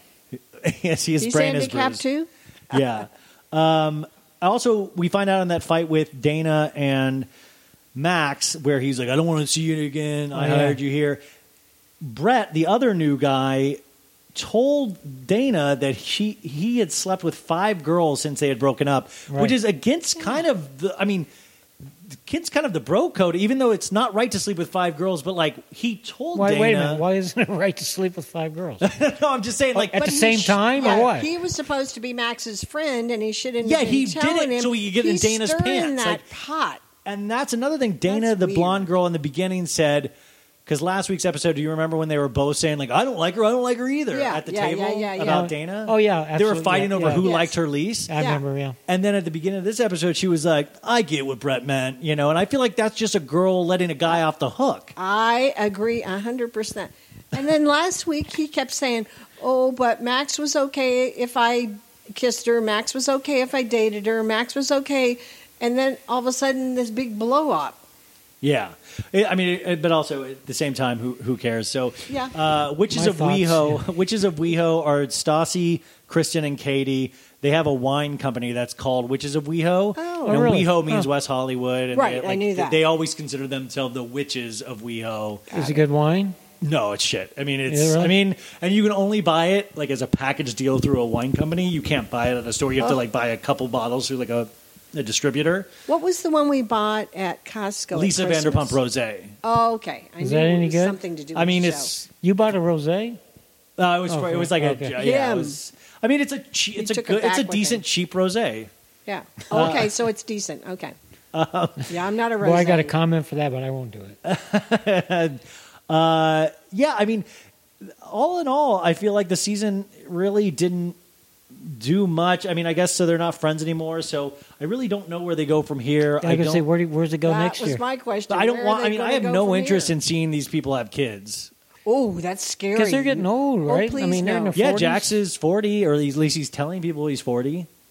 Oh, So I'm sure. So, and then this past week, um, an editor of Vanderpump Rules got fired for doing a podcast and kind of revealing secrets. And they said one of her one of her things that she said in edit is that sh- uh, Stassi and Bo, her fiance, were told by Bravo to give them the hero edit. So, like, they are always uh, in every episode, and they're they're they're they're edited more favorably to make them look better Oh. than the rest. And Yeah, they do like So it that. is They're on the manipulated. I outside. mean- yeah, but it's looking all. in. I mean, but we know. But but by the I'm way, gonna you say, don't watch duh. any of these shows and think this is like a No, documentary. it's all manipulated, It's yeah. all. And and Bo very clearly acts like he's like, yeah, I'll go with you to that thing tonight, but I'm not staying. Now, which long. one was he doesn't Bo? want to Bo be a is part of Stassi's it. fiance. They were looking at the house together Got when it, they went yeah, house got shopping. got He doesn't got it, seem got to be want to be a part of it. He's a commer- I think I told you he's a commercial casting director. He was in my first acting class, and he actually got me my commercial agent. He's a good guy. I mean, he's Oh, wow. he. Um, I mean, he's you know has his, but he's he's pretty good. Um, He seemed like he was. Bet he didn't want to hang around with that crowd. yeah. Uh, DJ James Kennedy apologizes to Randall, who is Lala's fiance, Yeah, who right. said doesn't Yeah, belong with mhm. Ra- uh, Lala. Right. Right. But, just- but he seemed, uh, DJ seemed sincere, and I was glad the other man recognized that. While he's sober, he's a very nice, charming person. Well, most drunks are. no, no, when he's not drunk, he's very charming. I've, I've talked to I'm DJ James. Kennedy when he's drunk a lot. He just Yeah. doesn't. He doesn't really. Comprehend. He's not really. Was he all there. really mean and everything? Is he a mean drunk? or- No, he's like. Well, I mean, he's feels like a couple times he seems like he's been in his own world. Yeah. Um, you know, one time I went up to him and he, he thought I was somebody else. He thought I was like a producer, and he's like, "If you put me in your movie, I'll make you a billion dollars." And I was like, "What?" And I was like, "Oh, I'm I'm not a producer." And he's like, "Yes, you are." And I'm like, I swear to God, I'm not. He's like. I saw you over there kissing that girl, and I had like was not with any girl. I was with guys. I, I He doesn't comprehend when he's drunk. yeah. So you kissing the guys? I, I yes, that uh, this is crazy for this to come out this way. Hey, I love L.A. Um, yeah, but I mean that that's pretty much it. Uh, Lisa at the end gets Lisa's talking to Jax, and Jax makes the mistake of saying, uh, "This is my show." He goes, "This is my life. You know, this is real friends. This is my life, and it's you know, it's my show." And Lisa's like, "No, it's my show." Yeah. Which, by the way, I really I love the fact that it's all around Lisa Vanderpump or like her restaurants, but I don't have no desire to see Lisa in scenes or like it just doesn't really do anything. Nah. I like well, she, she just like kind of comes in and breaks it up. You know, kind of mixes it back. When she comes in, it kind of mixes the whoever's having conversations. They kind of break it up, and mix up with another. It's kind of a break type thing. Uh, can you put an ace bandage on a brain? Don't think so. He he said he needs an ace bandage Yeah. on his brain. He needs a brain surgeon.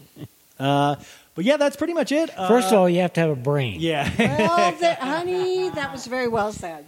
Uh, but yeah, so this is two episodes in a row. You got to be here for the finale, which was just huge. You, Yeah. mu- you guys must have been so excited. Yeah, it was great. Uh, it went over though. yeah, it went over 15 minutes, but other, and then so uh, Vander, all those bars are closed, but hopefully when it's open, you guys can both come out. We can Yeah, all I really go wanna do that, yeah. Yeah, and I you got can get to into a fight with up. Jax and stuff like that. Oh yeah, I can uh, hang out with Schwartz some more and see how many drinks he can pour down himself. And what's your favorite moment of having me here? Uh, well, you haven't left yet.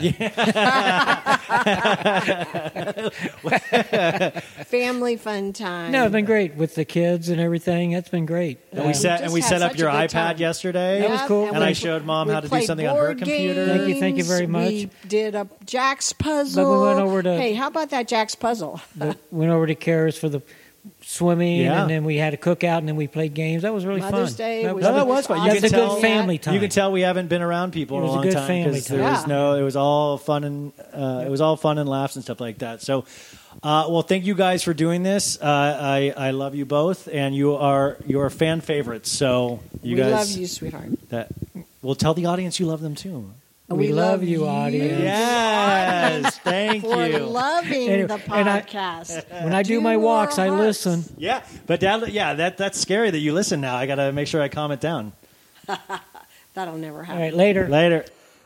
And that is our podcast today. Thank you so much for listening. I tried to get this under three hours and I failed uh, by a couple minutes, but uh, I like to uh, I like to end the podcast with an apology. No, you guys, what a great episode! Thank you to Samantha Bush. Thank you to Erin Martin. Thank you to my family, of course, for having me, and thank you to you guys. You guys are the most important. So thank you for being with me. I do want to mention a couple of things. I was on Bravo Happy Hour by Megan O'Donnell. Uh, she has turned out to be a great friend of mine. She just created a YouTube page and she's doing a contest giveaway that I really strongly suggest you guys go. Uh, all you have to do is put your name and email and subscribe subscribe to our YouTube channel, and you can be put in the mix for all these Bravo goodies, which is always dope. And I want you to remind you that there is a Patreon for this, and this week is a fabulous, fabulous episode. Uh, New York City Prep, NYC Prep, uh, Bravo 2009 show. We are on the fifth episode of Patreon. Uh, this week, we were blessed with the presence of Annabelle, Annabelle DeSisto from Adderall and Compliments, and we had a blast. And then I even put like on a two hour music mix on there as well. So I'm excited to keep that going. If you guys have, uh, a need for some extra content, it's over there. But you guys know how to reach me. So bad it's good with Ryan Bailey at gmail.com. My phone number, of course, is 310-926-5887. And uh, we'll talk to you guys next week. Oh, actually, no. One more thing.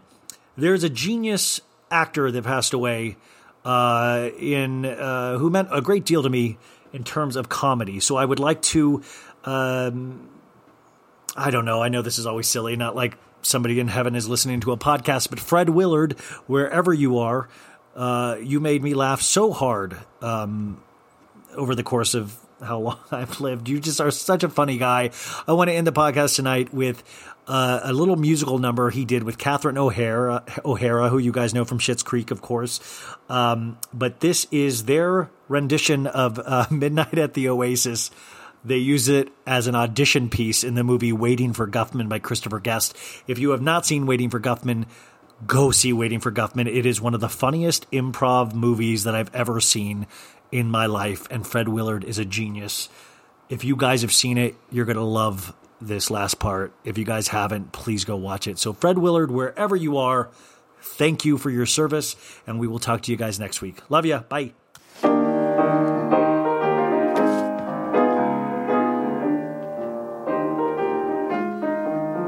Ding dong.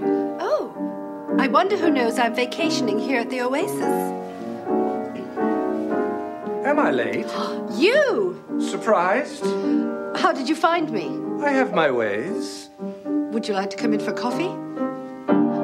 You don't need to answer.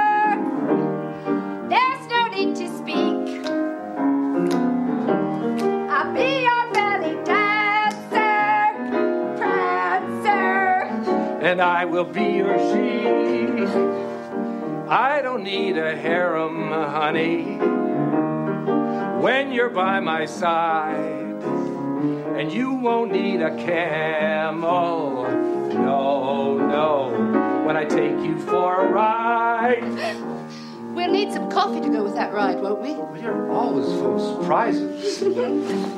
but say, I wonder, do we have time for that coffee? What time is it? What time is it? Haven't you been paying attention? It's midnight at the Oasis.